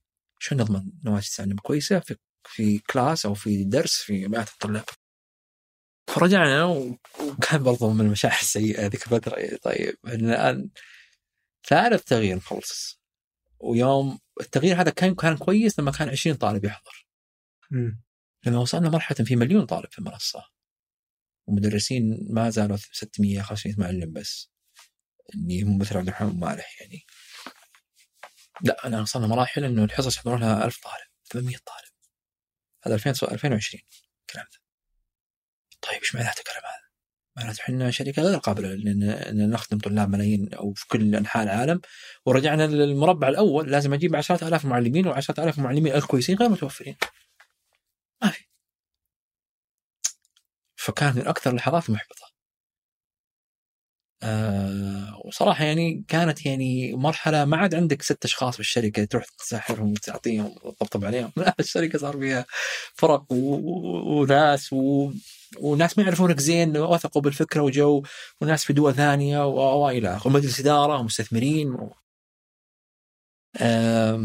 فاللي تغير علينا الآن انه سرعة التحول زي ما قلت الآن أنت بتغير فنجان الآن غير لما تغير أو ثمانية حتى غير لما تغيرها 2019 فرق الحين انت بتروح تتكلم عن مارك ريسي تتكلم تربيل ما عندك مشاكل كثيرة؟ ما هو زي أول كلكم ثلاثة في مكتبكم في المعذر ويلا وخلينا نغير وما هو ما هو صعب. وهذا جزء من يعني النضج اللي الواحد ما يصل له متأخر إنه يفهم المرحله اللي هو فيها كشركة كشركة. والمخاطرات اللي ممكن تأخذها. ومين تحتاج إنك فأول شيء سويته رجعت لقائمة ثلاث أشخاص اللي أهتم فيهم. فعلا ترى رجعت لها طيب لو سويت كذا إيش بيقولون؟ عشان أكون عندي تصالح ذاتي يعني مع نفسي ونفس الشيء يعني مع شريكي يعني طبعا الموضوع اجين ما هو موضوع على بخاري ولا على مندي يقرر الآن الموضوع عندك الآن هذا المعطيات معنى البخاري جيد إي مع البخاري جيد بعدين يخليك واضح ما تفكر زين خاصه مع لبن بس إيش كنت تبغى تسألهم؟ كيف؟ وش كنت وقتها تبغى تسأل الثلاثه؟ وش السؤال اللي وش أسوي؟ إيش أسوي؟ لأن الخيارات عندي يا إما إني أتقوقع على نفسي ما أكثر الطلاب خلاص أنا أقول أنا برجع مرة ثانية للدوافير أو للناس متحفزين لأنه ما عاد أقدر أسوي حصص أكثر من 20 إي ما أقدر أجيب معلمين. ما أقدر أجيب معلمين. فكانت الآن انتقلت المشكلة كم كان دخل المعلمين؟ خليني أبغى أعرف. ما كان آه لما كانت الحصص شخص لشخص لا لا يوم صارت. إي شوف لما كان شخص لشخص ترى ما كان كثير دخل المعلم. يعني اللي كويس 4000 بالشهر 3000 بالشهر. لما تحول النموذج هذا في معلمين الآن السنة هذه بيقفلون على دخل مليون ريال. آه. حق السنة كلها. فلانه الآن صار يدرس كمية من الطلاب وبجودة عالية. طبعا هذا لما سوينا الحلقة الأخيرة من وأنا بقول لك إياها بس إنه خلاص قدر حلينا المشكلة هذه. بس إحنا الآن دق... اللي وصلنا الآن في التسلسل ال- ال- إنه وصلنا مشكلة. طيب كيف ننتقل من ال... الحين عندكم طلاب كثر؟ أيوه. فانتقلت المشكلة من الطلب إلى إلى إلى المقدم الخدمه ما عاد عندنا مقدمين خدمة كفاية. تخيل إنك فتحت شركة تاكسي وأنت ملزم الناس مع ما تجيب لهم إلا Lexus. وال Lexus في السعودية كلها ألف سيارة أصلا.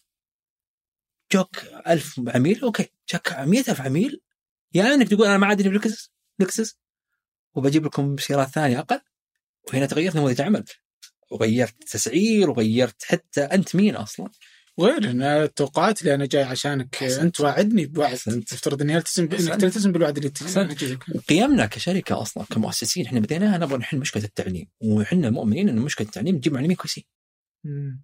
هذا ما ما أنا ما قاعد أوصل لك بيتزا من بيتزا من ألف الباء من نقطة ألف لنقطة الباء لا أنا قاعد أعلمك إذا معلم مو بزين لا حبيبي سكر ما مكمل فكانت من أصعب اللحظات يمكن كثير من الزملاء يعني مساكم الله بالخير ما يدرون عن اللي صار في 2020 إنه كان هذا النقاش آه إنه شو نسوي؟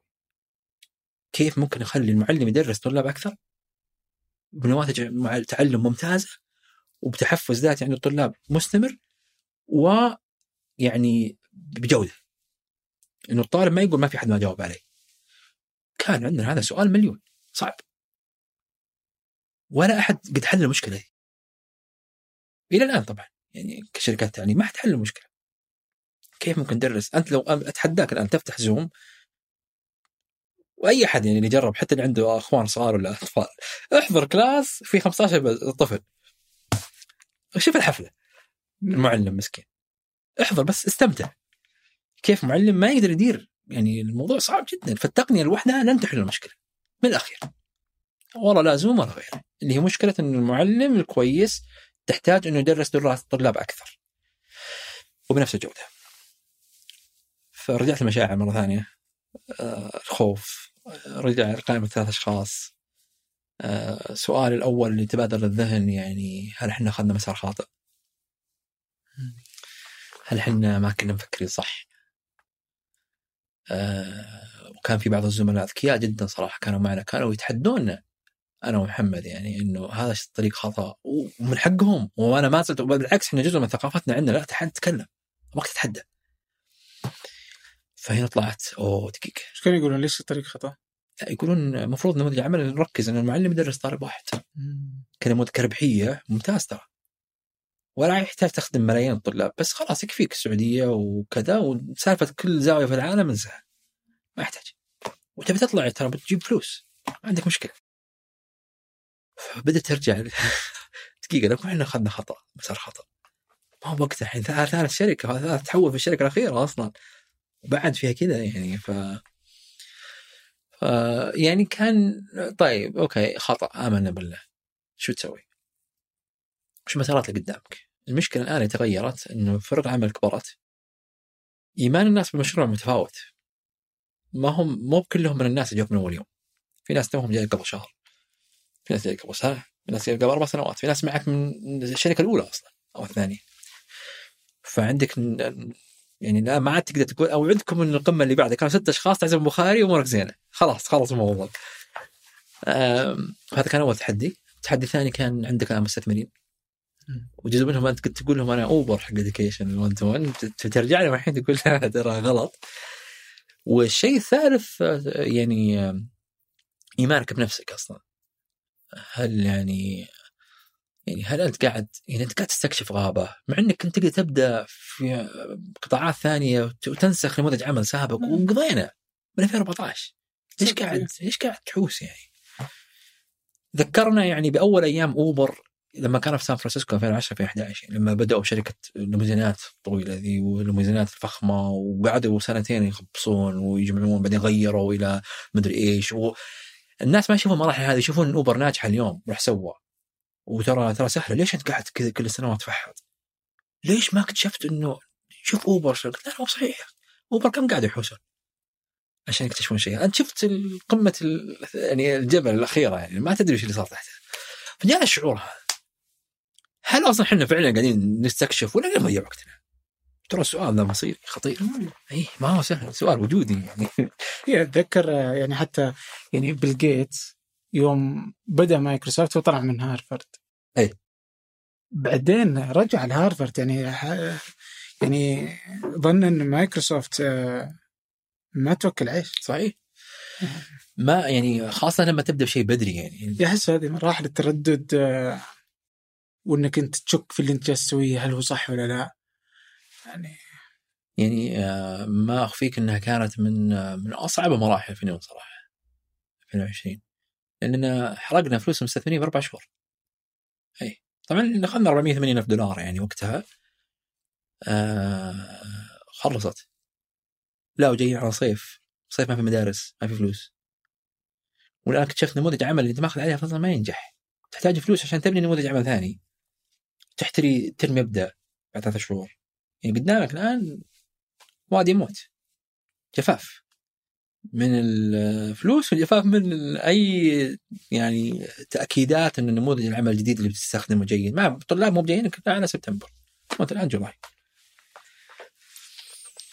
فهذا هذا البهارات اللي فوق السالفة يعني ترى يعني. هذا الشيء اللي غير المشاعر وغير نموذج عمل وغير الفرق عشان تقول لهم مستثمرين يعني. ف كان من أصعب المراحل آه، وكان أول مرة. تعرف اللي يقرأ كتاب الطبخ قاعد يطبخ بنفس الوقت. ونسيت البطاطس. ما عندي بطاطس أصلا ما احتاج بطاطس. كنا هذه حياتنا. ما قاعدين نسوي يعني حتى رحنا الهند رحنا لامريكا رحنا نبغى نقعد مع شركات تقنيات التعليم. يا جماعة وش سويتوا؟ ما لقينا أحد وصل للمرحلة هذه. الناس ما زالوا عايشين على الفيديوهات. اللي إحنا سكناها 2016 طيب والشركة الصينية اللي كانت 2019 بدأوا يسوون اللي إحنا نسويه. اللي هو فزع. لا. اللي هو المدرس اللي مع مجموعة. إحنا الان وصلنا مرحلة هذه ما تشتغل ما بدروا عنها تو آه. تدوروا عنها الآن ترى. يعني في شركة Outschool اللي يتابع الحلقة الآن Outschool من أشهر الشركات. أعلن مؤسسهم وأنا من الشركات معجب فيها. شركة تقنية التعليم تقدم دورات اونلاين للطلاب آه، فيما بعد المدرسة ال coding والشعر والرسم ومدري إيش. وعندهم ما شاء الله في 200 دولة شغالين. اعلنوا بكل فخر انهم انتقلوا لنموذج التعلم الاجتماعي. إحنا نموذج التعلم الاجتماعي اكتشفناه 2020 بدأنا فيه. وتوهم معلن قبل أسبوع. إنه الحصص اللي مع طلاب بدون تعلم اجتماعي ما تمشي، معلم لن يستطيع يدرس أكثر من 20 طالب نقطة آخر السطر. خذها مني. اونلاين. نقطة آخر السطر. اللي قاعد يصير في الجامعات مدرس يدرس في Zoom 300 جا... 300 أنا درست في الجامعات أشوف غلط مثل مثل تحط فيديو للطالب حط فيديو ترى ازين فيديو على الأقل ممنتج و ما في مشاكل ما في سكر الكاميرا هذا اشتغلت كبرت عرفت؟ وأنا مسؤول عن كلامي ترى في الكلام هذا. يعني ما لن تستطيع إدارة حشود أونلاين وتقدم تعلم كافي فيه أخذ وعطاء إذا تجاوز العدد 15 20 انتهى الموضوع. فهذه كانت المرحلة اللي قلنا طيب شو نسوي؟ رحنا سافرنا وقابلنا وسألنا ما لقينا أحد لقى حل للمشكلة. ما لنا نرجع للمختبر حقنا الطلاب طلابنا حبايبنا. رجعوا لهم. كنا ذاك الوقت كنا في السعودية وفي مصر شغالين كدولتين. آه ف وكان قبل كورونا قبل ما تجي كورونا يعني كان أول 2020 آه ما في فلوس طبعا. المرحلة ذي يعني أو لا والله قبل كورونا لا لا قبل قبل قبل كورونا يمكن ثمان شهور لسه ما بجينا كورونا. لسه ما بعد اخذنا التمويل الجديد حق الجوله الكبيره آه رجعنا الطلاب هذا كان صيف 19 في صيف 19 نعم. م. فقبل كورونا بثمان شهور تقريبا. آه رجعنا ناظرنا كيف ممكن نخلي المدرس يدرس أكثر من 20 طالب والطلاب ما يحسوا إنهم لم يستمع لهم ولا لم يجاوب على أسئلتهم ويحسون إنهم ما زالوا متحفزين. فأخذنا صراحة أنا أسميه مجازفة أو bet أو رهان على مسار ما حد قد سواه قبل. خلطنا خلطتين مع بعض متناقضة. خلطة إن المعلم يشرح للطلاب شرح زين وخلطة إن الطلاب نحول المنصه إلى منصة social media سوشيال بلاتفورم منصة اجتماعية. طبعا أول سؤال جانا لما طرحنا فكرة الطلاب يسولفون مو منتبهين للدرس. بيتعرفون على بعض وما جايين يذكرون. كان موضوع خطير. قاعد تحط يعني شيئين وحتى الفئة اللي نتعامل معها مراهقين وصغار السن فأنت برضه مسؤول عن يعني جزء من يعني التواصل اللي قاعد يصير في القصة. بس ما كان عندنا خيار ثاني. ما كان عندنا فكرة ثانية خلينا نقول ما كفي فخلصنا أربع شجر حق الغابة. الآن قدامنا بحيره وفيها تماسيح. أنا ما أدري إيش أسوي صراحة. ما في الا الخيار هذا بسم الله حطه. ما, ما عملية يعني كانت ما عندنا هي طلقة واحدة قدامك اطلقها. يا تجي تصيب يا تخيب ما في في حد عنده حل ثاني؟ ما حد عنده حل ثاني بس توكلنا على الله. فكان الثلاث أشخاص اللي قلت لهم هذا مسارنا. شريكي نفس الشيء ثلاث أشخاص اللي يعني أثق رأيهم. شريكي نفس الكلام. سوشيال social خلاص ونقول social بس دقيقة الحين مو في النموذج السابق آه، كان فيه إنه الناس آه، يعني في شات بس ما إيه؟ يتعلمون من بعض. يسألون المعلم المعلم يشوف إيش تبغون آه. يتهاوشون بالشات يعني الأشياء الطبيعية بس ما في المعلم ما زال هو مسؤول إنه يرد على اسئله الطلاب، هو المسؤول إنه أي أحد يسأل يجاوب عليه، واي مسؤول يعني فالمس... ما زال المعلم هو محور التعلم. طبعا كلها مباشر يعني الموضوع يعني حصص مباشرة. أم... سوشيال يلا تعلم اجتماعي، وش تعلم اجتماعي؟ ما ندري وش تعلم اجتماعي، بس إحنا ندري إنه لازم لازم نخلي الطلاب يفزعون مع المعلم. هذا مبدأنا. ليش؟ أنت عندك 200 طالب في الحصة. من يسأل الطلاب من, من من الطلاب أصلا فعلا يسال اكتشفنا ما في 8% من الطلاب 8% فقط من الطلاب يسألون أسئلة. ما أدري إذا لها أساس علمي أو بس 8% فقط ده يعني سبحان الله بشكل عجيب يعني من الحصص 8% فقط من الطلاب بيحطون سؤال وبيسالون سؤال. 92% من الطلاب بيس بي بي بي يعني آه، يستهلكون المعلومات أو كذا فقط. وهذا ترى له شيء مشابه في منصات التواصل الاجتماعي. مثلا في تويتر اللي يكتبون تويتات أو تغريدات 8% إلى 9% فقط من الناس. 91% من الناس مستهلكين. يا يسوي retweet يا يقرأ. أنا واحد منهم. وهذا شيء غريب يعني ترى. فال creators أو يعني صانعين المحتوى في منصات التواصل هم كذا. إحنا عندنا طبعا 8% من الطلاب يسألون أسئلة. تقدر تعرف منهم؟ نقدر نعرف. أحسنت. نقدر نعرف. تصنفهم على إيش؟ مثلا دوافير؟ آه نوعين يا أما دوافير عنده أسئلة آه، زيادة عن اللي شرح أو ناس ما يدرون ما عندهم أساسيات. مم. الناس اللي في النص ماشيين. طبعا ميزة الأونلاين إنك ما تستحي تسأل ما أنت زي قاعة في الكلية أو في المدرسة تستحي ترفع يدك الناس منظرك وش السؤال الخايس ذا؟ ما حد يعرفك اسمك عين ميم ما حد يدري إيش أنت. عادي اسأل لو أسأل فهذا يزيل قناع الخوف أو قناع إني ما أساس الغبيه أو كذا وهذا شيء جيد ترى. إي محفز إنك تسأل.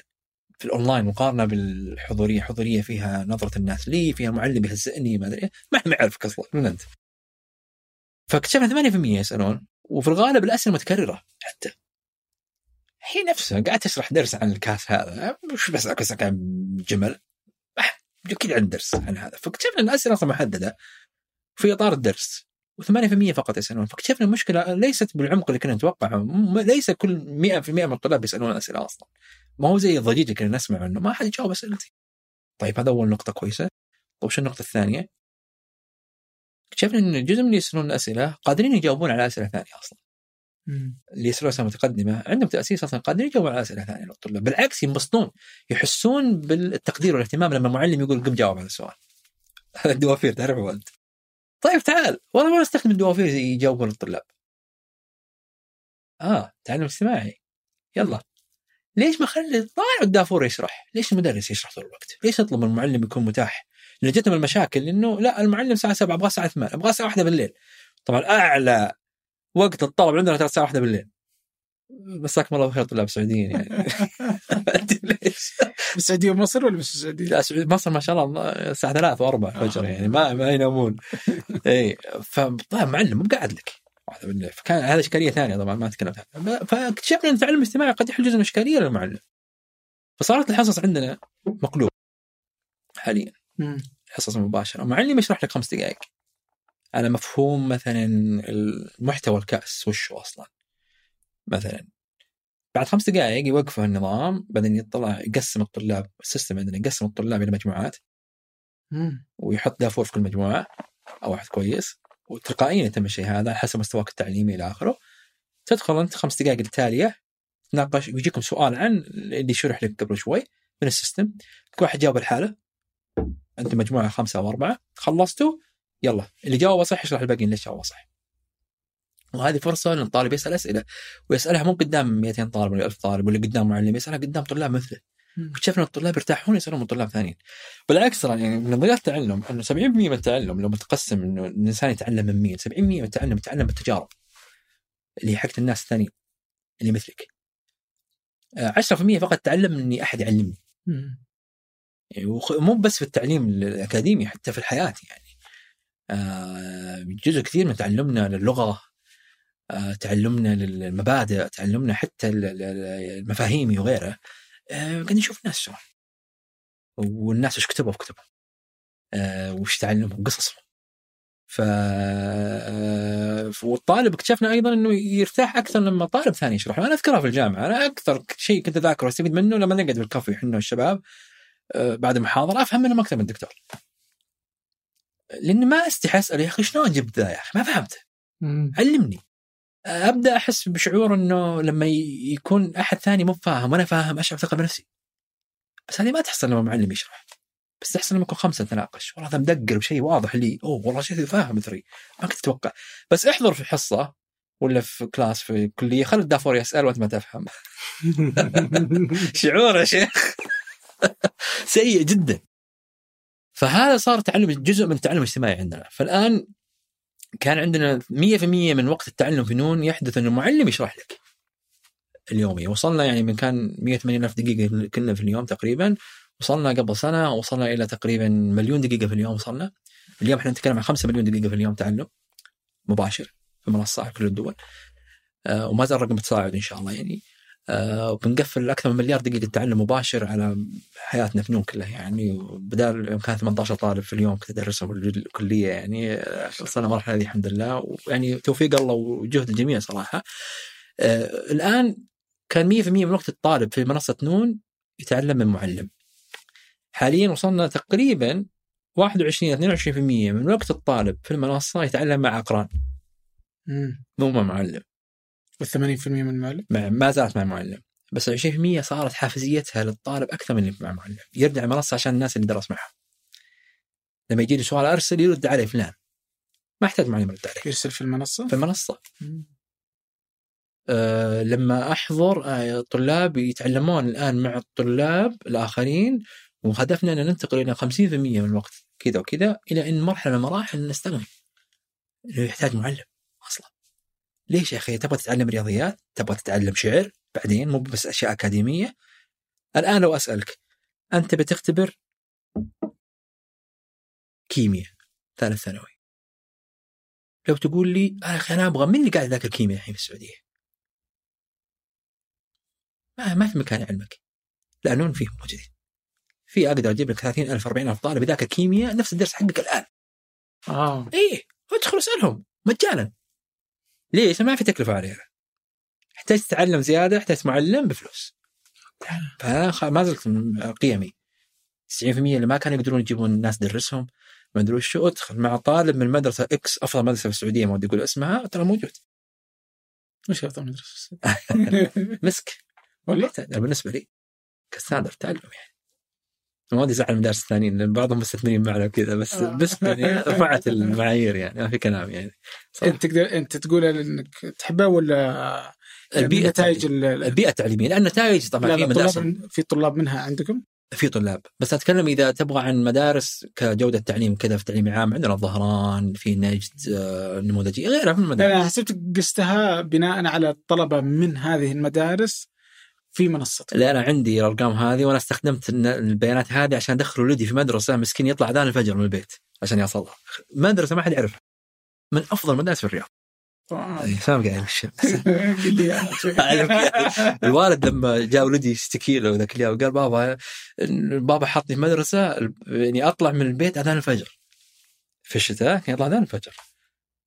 والوالد جاء قال "أنت مجنون وش؟ ما قلت المدارس طبعا فعلا المدرسة بعيد فقعد أشرح له بيانات قال إيش بيانات انت قاعد تضيع بس إيش يعني إنه الطلبة اللي فيها ممتازين؟ إيه. هو عام ولا خاص؟ خاص خاصة؟ بس إنه جودتهم كويسة أوكي وعندهم حافزية جيدة فواضح إنه بيئة كويسة الطلاب العلم محبب لهم وليس مغصوبين عليه مم. هذا يظهر معك لما يدخل يدخل الطالب من نفسه أكثر من مرة منصة لما يدخل بدون ما أحد يدفه يبين لك يعني إنه المدرسين محببينهم بالمواد، الآباء والأمهات حريصين عليهم إلى آخره. في النهاية أنا أعتقد مشكله التعليم مشكلة حافزية وليست مشكلة توفر محتوى. كان مشكله توفر محتوى في الثمانينات والتسعينات ما في إلا مكتبات ولا تشتري فيديوهات ولا, ولا تروح هارفرد. لا لا موجود حتى كورسات هارفرد ترى موجودة ببلاش. تبغى تشوفها روح شوفها. مين يروح يشوفها؟ فالآن أعتقد أكبر مشكلة تواجه التعليم وأي وزير تعليم لازم يبدأ فيها كيف أخلي البيئة محفزة؟ لا تجيب لي كتب جديدة كثر خيرك. لا لا ممتازة كتبنا إيه، ما هي المشكلة في المعلومات اليوم الكل عنده وصول لها. أي بالضبط. ما يوجد يعني أي أحد على الأرض هذه يعني. يعني كثير يعني أحسنت. قول المليارات اللي عندهم وصول إلى الإنترنت إن عندهم وصول إلى كل المعلومات اللي أنت تصلها وأنا أوصلها. أحسنت أحسنت. وأي أحد يوصلها كبير وصغير. أحسنت. بس هي هي التحدي شلون الحافزيه؟ هل إني أقدر اقيسها ب يعني بتذكر مثلا في مشاري إبراهيم في. منير الجمجوم يعني يعني كم حلقة اللي كانت تتكلم عن التعليم؟ يعني إنه مسألة المعلم. أحسنت. المعلم هو عشان هو الأساس. إذا أصلحت أصلحت كل شيء. عبد الرحمن مالح مقارنة ب 28000 معلم كانوا عندنا. مم. لا لا ما يبغى عبد الرحمن مالح المعلم ترى جزء كثير من يحفز الطالب يحب المادة. يحفز الطالب إنه يحس يا أخي لما يشرح لي بأمثلة كويسة. لما يحسسني المادة جزء من حياتي. لما يحسسني إني أنا طالب لي يا أخي أصلا كرامتي ولي فهمي وعادي أسأل سؤال غلط. ما يحسسني ما أفهم. وفيها جوانب نفسية. حبيبنا علم النفس مرة ثانية يعني. آه فأنا مثلا عندي مادة من المواد ما أحبها. إلى اليوم. لأن اللي درسوني صراحة ما كانوا كويسين. كرهوني بالمادة. في مواد ما زلت أحبها. مع إنه نفس المدرسة يمكن يعني حضروها ناس ثانية بس درسوا مع معلم مختلف. حب الماده فالمعلم ما زال جزء من المعادلة في الحافزية مو جزء مهم جدا بالحافزيه يعني ما أعتقد إنه نستطيع الخروج من المعلم إلا لما نجد معلم طالب يدرسك كطالب. وما زال عندنا اكتشفنا في معلمين ممتازين في معلمين في طلاب. طلاب ثانيين يطلبون منهم قاموا حددوا مواعيد. عندنا معلمين طلاب في مصر الساعة 7 يوم الأربعاء إن شاء الله بفتح معكم كلاس. طالب مثله طالب إيه تحضرون مع. مئات. حاليا لا لا. ناويين عقب ما يكون فلوس بقدر ما هو مكافآت. فالطالب يشحن رصيده كافئ الطالب الثاني ساعدتني خذ يا أخي 5 ريال اللي يصرفها في مطعم يصرفها كاش اللي تبي. فبالنسبة لنا هذا يخلي الطالب حتى يتعلم عشان يكسب فلوس. أو رصيد حتى في في المنصة. أو رصيد في المنصة بالضبط. فيقدر ياخذ بالضبط. فما عاد يكافئك إنك تجاوب صح قدر ما إنك تساعد الناس. لأنه ما ترسخ العلم لما تعلم الناس. هذا من أفضل وسائل ترسيخ العلم أصلا. ومن أكثر وسائل يخليك تنتبه عشان خلي أنتبه يا أخي عشان أقدر أشرح لغيري ويعطوني رصيد. هذا حافزية. حافزيه صح إنها مش حافزية داخلية مش انترنزك صح. بس حافزية خارجية يا أخي ما في مشكلة. حافزية خارجية حطوا جوائز تكريم وتفوق ليه؟ كلها حوافز خارجية طبيعية البشر. صح طيب اللي أنت اليوم وصلتوا له في في في نون وش اللي خلاك وش اللي تقدر تشوفه في مستقبل التعليم؟ والله أعتقد المسار ما زال طويل. يعني ما أعتقد إنه وصلنا لمرحلة يعني نون لوحدها ما تقدر تغير كل شيء. المنظومة كلها موجودة. آه، اللي إحنا قاعدين نسويه نوفر بديل. نعتقد إنه قد توفر يحف بديل؟ إيه. هل ممكن التعليم الإلكتروني يصير هو الأساس؟ آه، بدينا نشوف الآن في ناس معتمدين بالكامل على نون في التعلم. نعم. خاصة مع كورونا ترى كورونا غيرت أشياء كثيرة. أنا ترى في لندن ولدي يدرس يعني مو في لندن. يدرس في مكان ثاني. والله. يدرس في حي ياسمين. آه. وهو في لندن. وعلى يمديك أيوه يمديك إذا كنت أنت في حي ياسمين. إنك تدرس في أفضل مدرسة في أحسنت. فنلندا. وهذا حاصل. والسعوديه تقبل شهادة فنلندا ويمديك تخرج من. فنلندا وأنت في الرياض. وهذا حاصل. أحس إنه ممكن يشكل تحدي وزارات التعليم. وعشان كذا أقول لك الطريق طويل لأنه ال- ال- الجهات المنظمة ما يعني كورونا سريعة التغير اللي صار فيها وكثر خيرهم يعني التحول الرقمي اللي صار. أنا ما كنت أتوقع يحصل ولا بعشرات سنين كثر خير وزارة التعليم أنا شهاده شهادة أقولها بكل صراحة صراحة وزارة التعليم السعودية أعتقد من أميز وزارات على مستوى العالم في التحول اللي صار سرعة التحول ما شاء الله يعني مع إنه قطاع كبير يعني كم موظف وزارة التعليم ووزارة يعني كبيرة وكذا بس سرعة التحول كانت ملفتة التحدي الآن ماذا بعد؟ هل بيرجع كل شيء أول؟ لما تخلص كورونا أو بيكون في تغير؟ يعني في مثلا في دول زي البحرين صار تقبل عادي ولدك مثلا لبناني عايش في البحرين عادي يدخلوا مدرسة في لبنان ما في البحرين ونعاد لك الشهادة. السعودية ما زلنا الأنظمة هذه ما صارت. هل بتصير قريب ولا كذا؟ ما أدري. هل أنا مشجع لها؟ ما ما ما أدري. هل في صالحنا؟ هل في صالحنا ما أدري. بس أنا اللي أدري إنه التعلم صار عالمي الآن. التعلم. ما عاد يفرق معي من بالعكس يعني قد أحتاج اني اتعلم film making أو إنشاء أو صنع آه، ذا مثلا في منصات زي MasterClass. مع هوليوود آه، مدري إيش لا ولا أخذها في معهد هنا في الرياض هل هو عيب في المعهد؟ لا مو بشرط عيب في المعهد الفرص الان أنا بفرصه بديلة إيه وممكن أتعلم أخذ آه، مادة الحاسب الآلي في أيوة. الرياض في الملك سعود. آه، أي الأنظمة أكثر انتشارا اندرويد ولا ايفون أحسن. أو إني آخذ آه، أدرس Swift ولا أحسن أدرس لغة برمجة Python ولا غيره. فالتغير كبير يعني الآن إحنا مثلا أنا بتكلم عن نون بغض النظر يعني أنا ما زال عندنا موظفين كثير ترى معهم ثانوي وماسكين إدارات كبيرة في نون اي بس إنهم ما شاء الله ماسك يعني مطورين أنفسهم ب micro courses ولا أشياء صغيرة. وهذا اللي أحتاجه. أنا إيش يهمني أنا ترى درست برمجة قبل ما ادخل الكلية كنت أبرمج في لغة. يوم دخلت الكلية علمونا لغة ثانية C، C، C plus plus لما رحت الدكتوراه تعلمت لغة ثانية. لما رجعت السعودية درست اللغة الرابعه وأنا ترى ما تخرجت كل ده تغير. أه واحد من الزملاء بحث الدكتوراه حقه. حضرت اني بديت الدكتوراه حقتي كان توي ينتهي من بحثه كيفية حفظ المعلومات في CD-ROMs تعرف CD-ROMs؟ ما عاد أحد يستخدم CD-ROMs أصلا الحين. ما في باللابتوب ما مكان. عاد في. لو توري ولدي الصغير CD-ROM ما اعرفه هذا مسكين قبل 10 سنوات ما أخذ دكتوراه يو حقته إس بي ما تعرف. يو إس بي مات. الاشياء تغير. قاعدة تتغير ترى الأشياء. يعني ما, ما التعليم ما اللي تدرسه اليوم ما راح يكون مفيد لك. وأيضا المعدل الأعمار.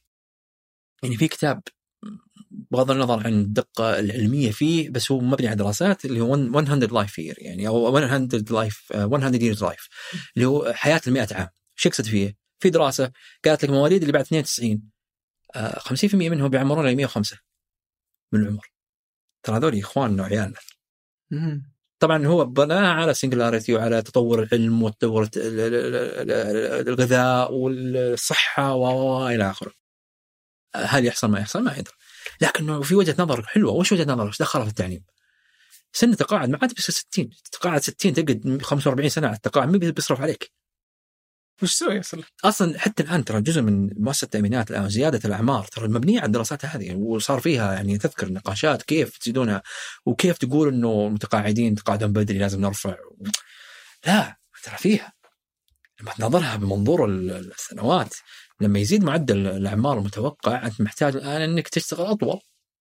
طيب في مشكلة ثانية قاعد نتكلم عن أبو CD-ROM هذا مسكين عقب 10 سنوات ما حد يدري إيش CD-ROM معناته اللي تتعلمه بالجامعة اليوم بعد خمس ممكن بعد 10 سنوات 15 سنة ما عاد يفيدك. الأنظمة تتغير مو بس في الحاسب حتى في الطب. الطب الآن الطبيب اللي ما يعرف يستخدم أدوات ال robotics أو الروبوتات اللي تستخدم عمليات ما مسكين ضايع. المحامين اللي ما يعرف smart contract اليوم. حظا سعيدا يا أخي. إذا في محامي سمعت smart contract أول مرة تسمع عنها راح الحق نفسك. ما يهمني متخرج من هارفرد متخرج من وين.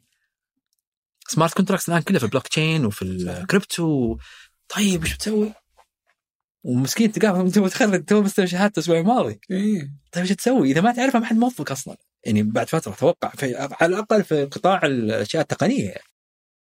لا في التعليم التغير سريع فيه والتغير من ناحية يعني ديناميكية السوق ومتطلباته ولا يوافق سرعة في التغير في آه، مقدم خدمات التعليم إيه. مدارس. مدرسين معلمين رغم إنه يرتبط ارتباط أساسي مع مع يعني مخرجات التعليم هي اللي في الأخير هي المفترض إنها تأسس الناس إلى ال- إلى إنهم يعيشون حياتهم، أنا ما أدري إذا بقدر أقول إنه توظفهم، مم. ممكن ممكن لا يعني هذا موضوع. للنقاش. بس بس إيه إذا اليوم آه، آه، البرمجة كل ما كم صار لنا نقول إنه يجب ان يتعلمون البرمجة في الابتدائي، مم. يجب انهم يتعلمون البرمجة أنا أنا ضد تعليم البرمجة حبيبي إيه ليش؟ كهدف البرمجة مهارة ممكن بعد سنتين ترى بعد خمس سنوات. الآن في منصات كثيرة نو كود اسمع. صح. مم. محتاج تبرمج لي الله يعافيك. شو بس إنها طريقة تفكير. أحسنت. آه. فأنا أعتقد التعليم المهم الآن قادم التعليم المبني على المهارات وليس مبنيه على المعارف. وهذا يحتاج تغير في منظومة المعلمين تغير في طريقة التدريس المناهج التوقعات. يقول لك أهم مهارة 2021 في سوق العمل. ما عاد هي مهارة ولا كيف تحسب الحساب الرياضي. لما ترجع من الثمانينات يقول من أهم مهارات كيف تسوي جلب الضرب بسرعة بمخك ما حد ينظر الاشياء ذي الحين المدير في آلات حاسبة. ما حد يحتاج إنك تكون حافظ القوانين عن ظهر قلب. ترى كانت هذه من ضمن الشروط الوظيفية. أنا أذكر يعني حتى جامعه الإمام كانوا يقولون الناس يلا سمع القصيدة الفلانية في القانون. ما تحتاج هذه. smart contract القصيده دي خلها هذه موجودة في ال disk hard disk يعني. فالمهاره مثلا الآن أهم مهارة موجودة الان وشيء غريب. اهم مهارة مهارة ال resilience أو قدرة على التعايش مع إنك ت... ت... إنك لما تفشل ترجع مرة ثانية. مهارة مهمة مرة. ليش؟ لأن الأشياء تتغير أصلا. طبيعي تشتغل على شيء وتفشل فيه ولا يتغير مهارتك فيه كذا. المهارة الثانية مثلا التفاوض. مهمة. لأنه الآن الشغل صار كله شغل آه، إبداعي. شغل معتمد على فرق عمل. ما عاد شغل ميكانيكي. ما تجي أنت تقول أنا ما عندي اودي هذه حطها هنا وما ما اتفاهم مع ناس. لا لا كل شغلك تتفاهم مع ناس. شئت أم أبيت. حتى لو إنك ماسك social media account حق ناس تسويق لا في ناس بيهاوشونك لازم تتفاهم تتفاهم معهم. بس فمسك التفاوض مثلا. المهارة الثالثة مثلا من المهارات المهمة يعني آه، تفكير الناقد. تفكير الناقد وكيف إنك أيضا تفكير منظم ومدري إيش. طيب هذه وين نلقاها في ذي؟ اللي اعرف المناهج. نعم. اتمنى والله. أنا أتمنى جزء من الأشياء اللي إحنا نعلمها الطلاب زي ما قلت لك أنا ما ما أكافئك إنك تجاوب صح حاليا أنا أكافئك إنك تساعد غيرك.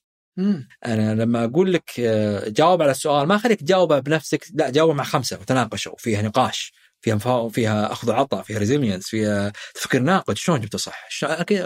فنتمنى إن يكون هذا جزء بس أنا ما عشان كذا أعتقد إحنا ما زلنا في اليوم الأول في نون أنا ما أعتقد ان ان وجدنا الحل اللي يدعي إنه هذا الحل بيغير كل الناس، هل بنتغير مرة ثانية؟ أتمنى يعني إنه إن شاء الله يعني نستمر بال resilience حقتنا ونكتشف إنه في أشياء مهمة، أنا أعتقد إنه التحدي القادم لنا ان كيف نخلي عمليه التعليم متمحورة حول الطالب وليس حول المعلم.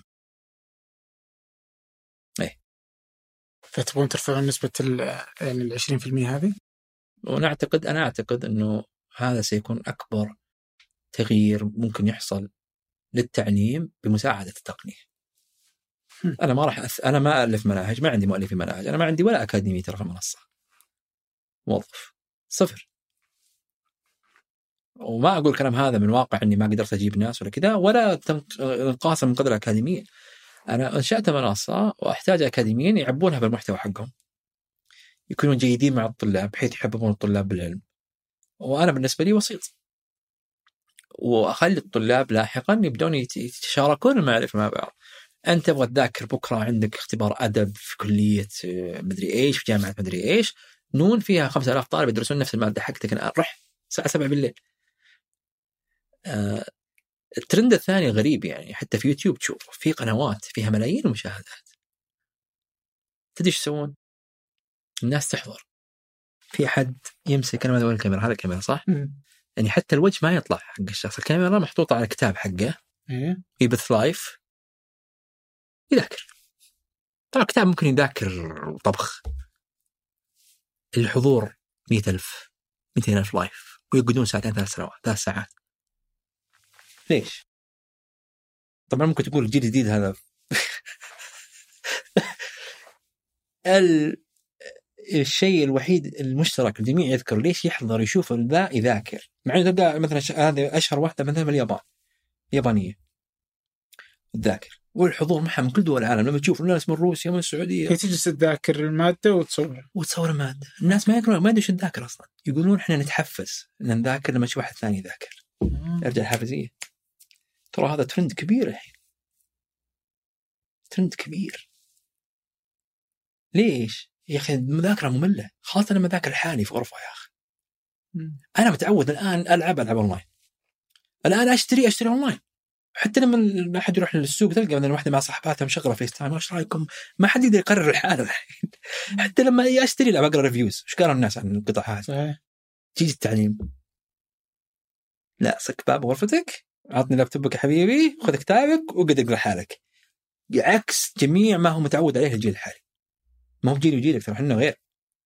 انتبه. هذا الجيل الجديد وهذا مستقبل التعليم. آه. تحتاج توجد أنا ما أنافس منصات تعليمية ثانية أنا أنافس نتفلكس أنا أنافس الوقت الممل اللي ممكن يروح يلعب كورة فيه أو يفتح فيسبوك. وهذا مرة صعب. والله عجيب. يعني Netflix ويقول أنا انافس النوم. وأنتم طبعا منافستي ما هو زي Netflix يعني إنه إنه هو منافسي لي بس أنا أنافس الوقت. اللي الطالب ممكن يصرف على Netflix ولا على اليوتيوب إيه بس يعني إلى الآن يعني بعتقد إني أنا بحتاج نون آه إذا أنا عندي حاجة ماسة للتعلم. ما زال. إيه يعني ما ما, ما أعتقد إني محفز. حتى. الآن. لكن لما تيجي تعال وش خيارات أنت مذاكر مذاكر يا حبيبي. عندك اختبار فهذا أحسن من هذا أحسن من هذا ولا لا كبديل؟ أكيد بيكون أحسن، هل بيخليك تقول آه يا أخي أنا توني أفهم الشيء هذا. هذا ممكن شعور ما يجيك لما تذاكر حالك. بيجيك إن في واحد ثاني ساكن في جيزان دخل معك الحصة في الرياض شرح لك. والله يا أخي رهيب، ترى ما شاء الله عندنا الطلاب اللي من جيزان ما شاء الله من أميز الطلاب. شيء غريب. فيهم المعية غريبة صراحة، ما شاء الله يعني وحب الغير يساعدون الناس.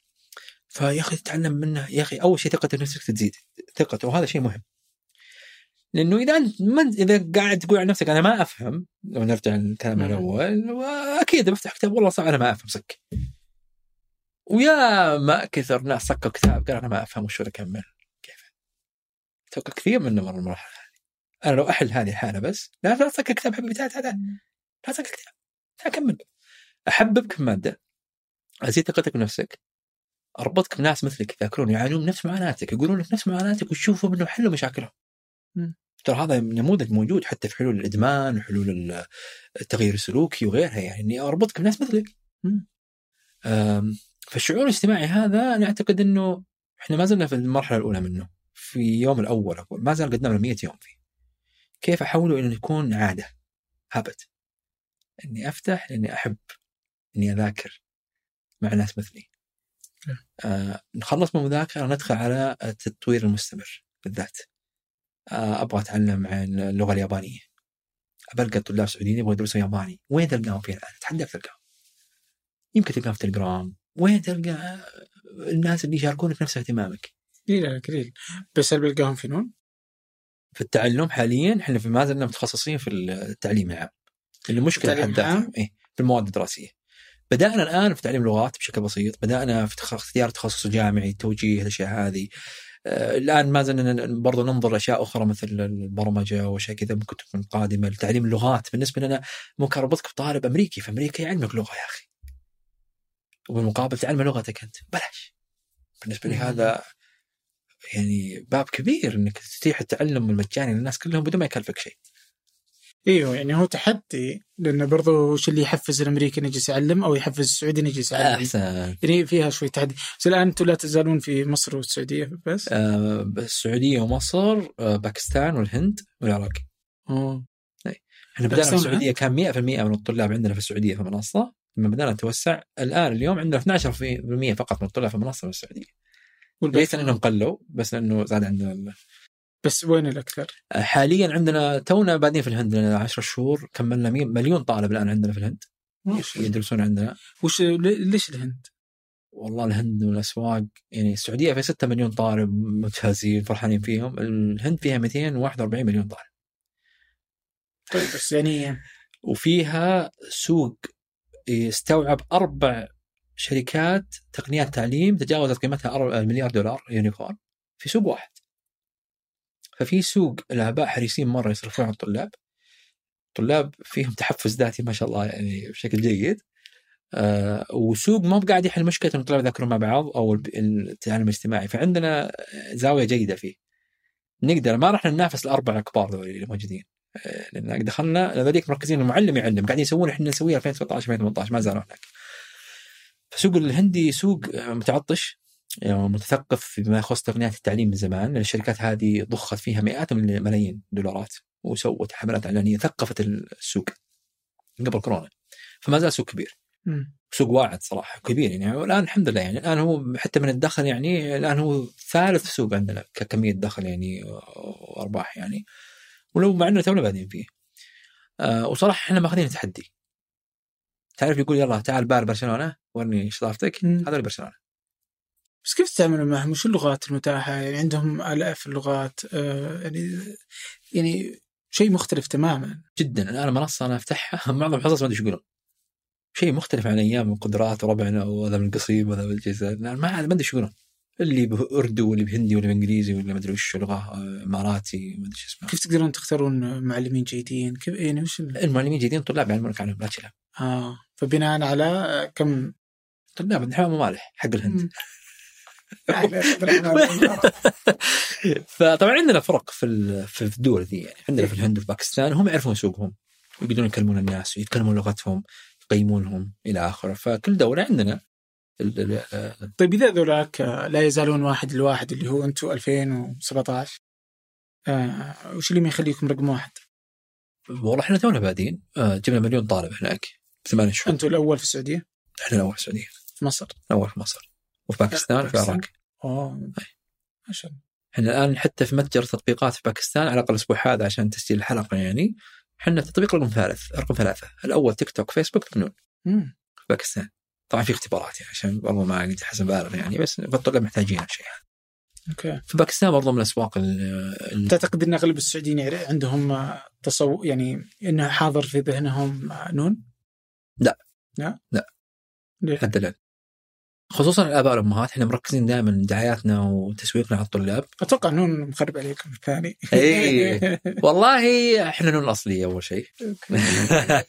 إحنا بادين 2013 وبدأنا 2017 هم عندهم نون dot com أنت عندك كم إيه، أحسن. آه، طبعا يعني آه، مثل العربية قناة عربيه وغيرها يعني الأسماء ممكن تتشابه مع إنه ما أدري شلون ضاقت نون يعني شيء غريب إحنا نون على الأقل حرف النون يعني ففي والقلم ما يسطرون ففي لغة عربية في وهذا جزء كنا مفكرين نبغى نكون في كل جزء في العالم كنا نبغى نربط برضه هويتنا. مو بلندن انتبه. آه برجع لك على الموضوع. خلي أشوفك إذا رجعت تعال تتكلم جايك بثوب اليوم؟ فبالعكس جزء من الهوية حقتها يعني من اسم من اختيار الاسم إنه اسم يمثل يعني اسم له, له أصله العربي. وأيضا له معناه بالإنجليزي يعني له نون يعني ففتره الظهيرة بعد المدرسة إحنا آه. مركزين على. طبعا هذا يعني ما مست... ما نتفلسف عليك ما بقول والله مفكرين فيها من البداية بس ضبطت ضبطت معنا إيه، هذه اللي تقدرون تركبونها بس المشكلة إلى معنا. الآن لا تزالون أنتم Learn at Noon Learn at Noon اي فطبعا إحنا حاليا 12% من المنصة في السعودية فهم اللي يواجهون مشكلة إنه نون نون الثانية الصفراء. إحنا نسميها ونون الأصلية آه، وكيف إنه يكون تفرق آه، ال- يعني brand أو كيف إنك توجد الوعي عنده إنه هذه غير هذه. صعب بس هو الان 12% في المنصه حاليا. فالمشكلة عندنا ما هي عند 88% من الطلاب. هي المشكلة 12% فما زلنا نحاول نحلها يعني. آه، أنا أعتقد هي تعايش الآن. ما هي ما, يعني ما إحنا بتنافس في المجال إحنا. هذول تجارة إلكترونية وإحنا تعليم. فبس اشكاليه زي ما قلت أنت فعلا يعني هي مسألة الاسم يعني كيف إنك تضبطه آه. أي يعني وهم خصوصا إنهم جالسين يسوقون يعني أكثر ف يعني أنا ما ما راح لكن- أستغرب لما يكون معظم المشاهدين الحلقة يمكن ما يعرفوا ما يعرفون عن النون خصوصا الآباء والأمهات آه، اللي ما عندهم أولاد نسأل تعرف نون؟ عرفتها من بس كعب آه فأول مرة تعرفها في ال- على الحلقة إيه ذي إيه ما. عندك أولاد؟ لا تو تو متخرج آه تو متخرج لا كويس خلاص. معناته فريق التسويق عندنا كويسين. كملوا يا شباب. مركزين على الطلاب بس. آه. إيه، اللي ولا اللي عندهم عيال. أوكي. أوكي. في الغالب إحنا نخدم ثانوي. في الغالب اللي عندهم فئة طلاب يعني آه، في مرحلة ثانوية كابناء في الغالب اعمارهم بال 40 بال 50 يعني. مم. فالفئة اللي أنا وياك واللي تونا ما يعرفوا النون يعني مثل لو أقول لك منتج آه، علاج ظهر. ما تحتاجه اشترك عليه مم. ولا ما عندك أحد يحتاجه أصلا يعني. ف إيه لا يعني أفهم التحدي حقها بس برضو يعني بس كان هذا السؤال. آه الآن آه ودي أعرف الآن صار لكم من 2013 إلى الآن كم؟ يعني ثمان سنين. تقريبا. تقريبا. آم، تذكر لحظة آه كنت فعلا بتوقفون الشركة. يعني خلاص لحظة واحدة؟ اوه آه. اللي جد بتقفل. مره واجد يعني الحمد لله الآن أنتم ما شاء الله ناجحين أدائكم رائع تدخلون أسواق. بس ودي ذي اللحظات؟ مرة واجد. اي اي فترة قريبة ترى. أنا ماني متحفظ في إني أقول أي شيء غلط يعني أي شيء عن مسألة إنه إحساس فشل. أنا قلت لك ما جاي هايط أنا واللي يقول لك إنه أي أحد ناجح حتى لو تمسك أي أحد حتى كريم لحظة اللي قبل استحواذ أوبر ترى كانوا يحسون إنه خلاص كريم تقفل. طبعا كريم ترى مؤسس كريم مستثمر معنا والمؤسس الثاني عضو مجلس إدارة مديري فنون أنا أعرفهم زين يعني. بس ما حد يتكلم بالاشياء هذه. فهي ليست لحظة واحدة وليست أول مشروع إلى الفترة القريبه ترى كل مرحلة لها تحدياتها. إنه حتى لما تدخل أسواق ثانية واسواق جديدة عليك هي مرحلة جديدة عليك ممكن تقتلك. إذا ما انتبهت صح. مشاكل قانونية مشاكل تمويل آه يعني لما دخلنا الهند ما كنا ندري عن أثر المشاكل السياسية بين الهند وباكستان. فاول سؤال لما تكتب نون في الهند هل الهند هل نون تطبيق باكستاني أو لا؟ هذا أول سؤال هناك. تخيل. تسألني آه كنت تدري عن هذا؟ لا والله ما أدري عن هذا. وهذا خلى النائب الرئيس حقنا اللي في الهند جاء بغى يستقيل. قال يا أخي أنا الناس أخاف الناس تهاجمني إني أشتغل شركة باكستانية. ما انت شركة باكستانية أصلا. قال الناس ما يفهمون كذا فلا كل مرحلة ترى لها تحدياتها. هي مي بس المرحلة الأولى من من من التنفيذ. فهل هي مرحلة لحظة لحظة واحدة لا. هي من زمان ما جتنا لا هذه فترة قريبة دي متكررة. لكن كل واحدة لها طبيعتها. كل مرحلة لها أو كل لحظة إحساس إنه خلاص بقفل آه تجي. اللي أكيد إنه ما جاني مرحلة أقول إني تحسست إني بديت تعليم. ابدا. هذه ما جتني آه ما جتني إحساس إنه هل أنا ضيعت وقتي في الشيء هذا أو لا. لا بالعكس أنا 12 مليون طالب بالنسبة لي رصيد كبير في حياتي فخور فيه إني علمته. فخور جدا. حتى لو قفلت بكرة. فالمشاعر ما كانت اني هل أنا سويت شيء غلط ولا صح؟ مو زي الشركتين الأولى. آه، مع إنه الأحيان تجيك مرحلة ممكن تقفل بكرة. فكان السؤال وش ممكن أسوي عشان أكمل؟ لما تجيك لحظة الفشل أو لحظة إنك تبغى تقفل خلاص. يعني هل أن فيها رسالة؟ أحسنت. فيها رسالة وفيها أثر. يا أخي لما أدخل مدرسة أزورهم أنا ما أعرفهم ما أعرف الطلاب. يجي الطالب انت منون يجي يخمك. يحمك. أنا من من أنت؟ ما أعرفك. بس أنا أنتم ساعدتوني أنتم مدري وش أنت ما تدري من أنا المشاعر هذه ما تجيني لما كنت أوصل بيتزا ذيك الأيام ولا أسوي كذا يعني واحد شبع خلاص. بالعكس يمكن يسبك انت غالي. ولا هو غلط يعني ترى حق التوصيل بس إنه بالنهاية تذكر المعيارين اللي تكلمنا عنها إنه شيء مستمر اثره لأنه أنا لما أعلمك خلي ثقتك نفسك أفضل برياضيات تتحسن تجيب درجات أفضل تدخل جامعة كويسة تخرج تستر اثره مستمر ما راح تنساه خليك شخص واثق بنفسك أكثر. آه ما عاد تقول أنا ما أفهم آه إلى آخره.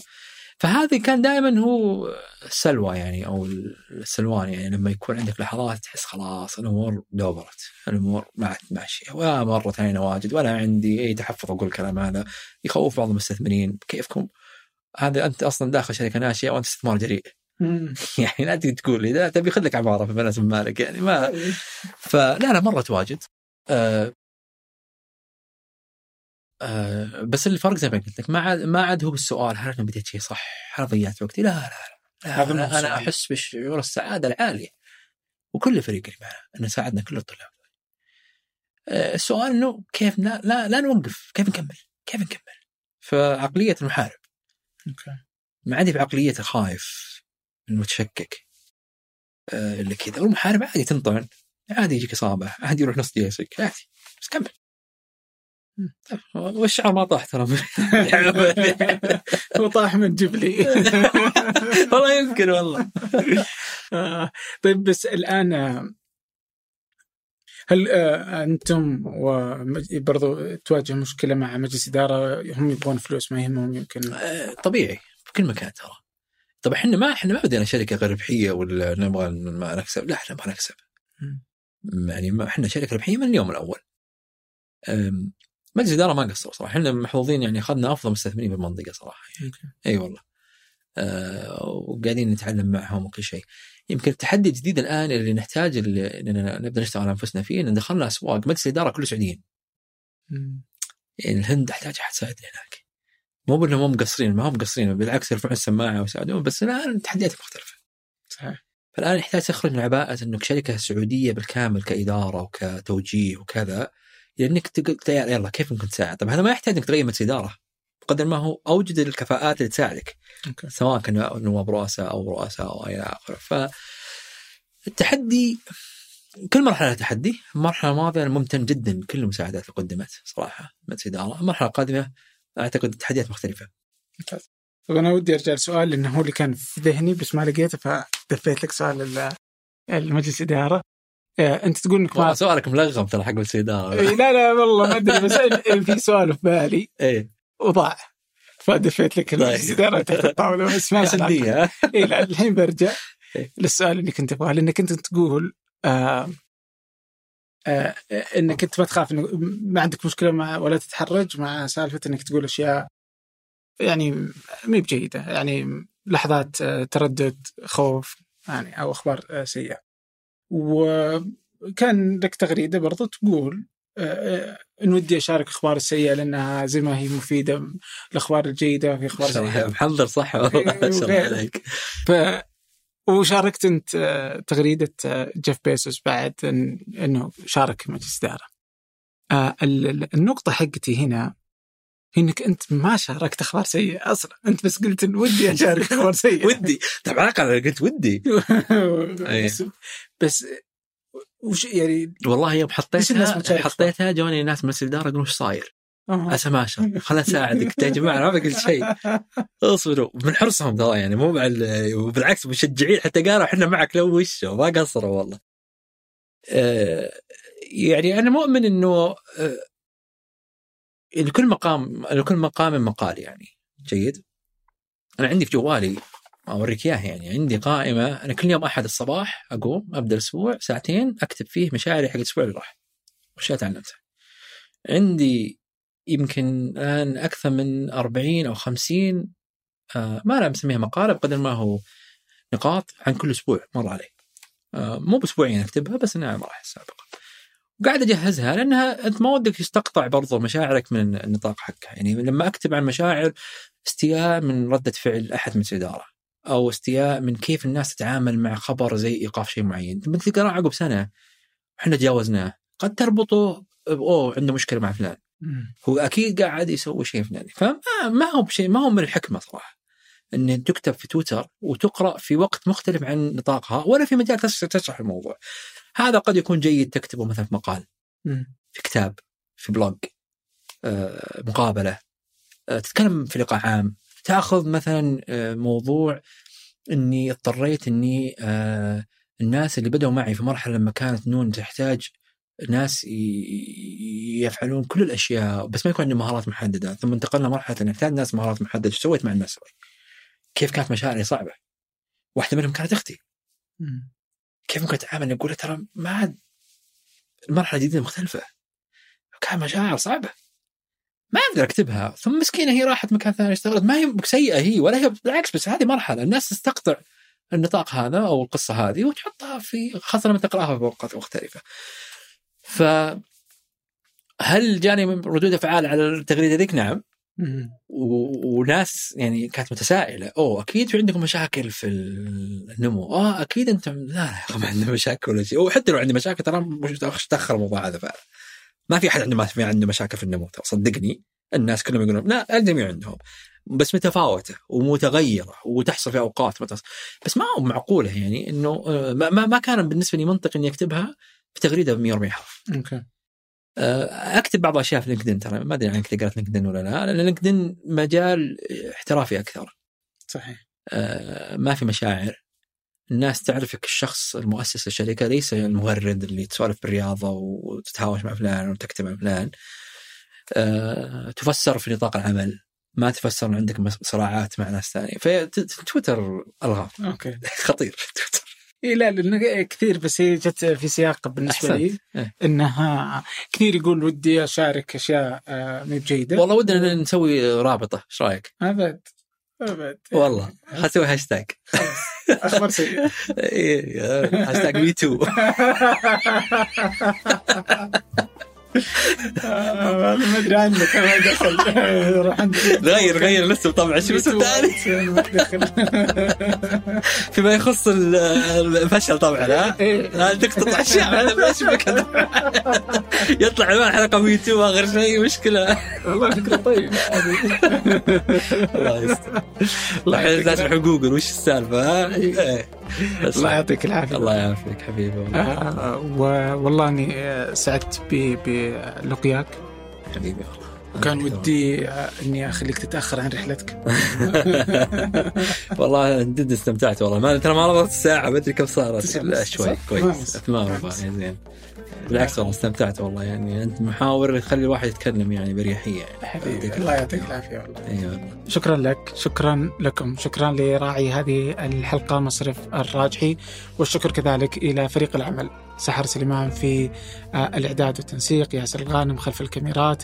وفي إدارة الإنتاج صالح بسلامة تحرير هذه الحلقة عدي عيسى وفي الهندسة الصوتية محمد الحسن وفي الإشراف على فنجان هنادي الهذلي.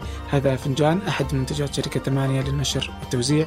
ننشر كل الإنتاج بحب من مدينة الرياض. الأسبوع المقبل ألقاكم.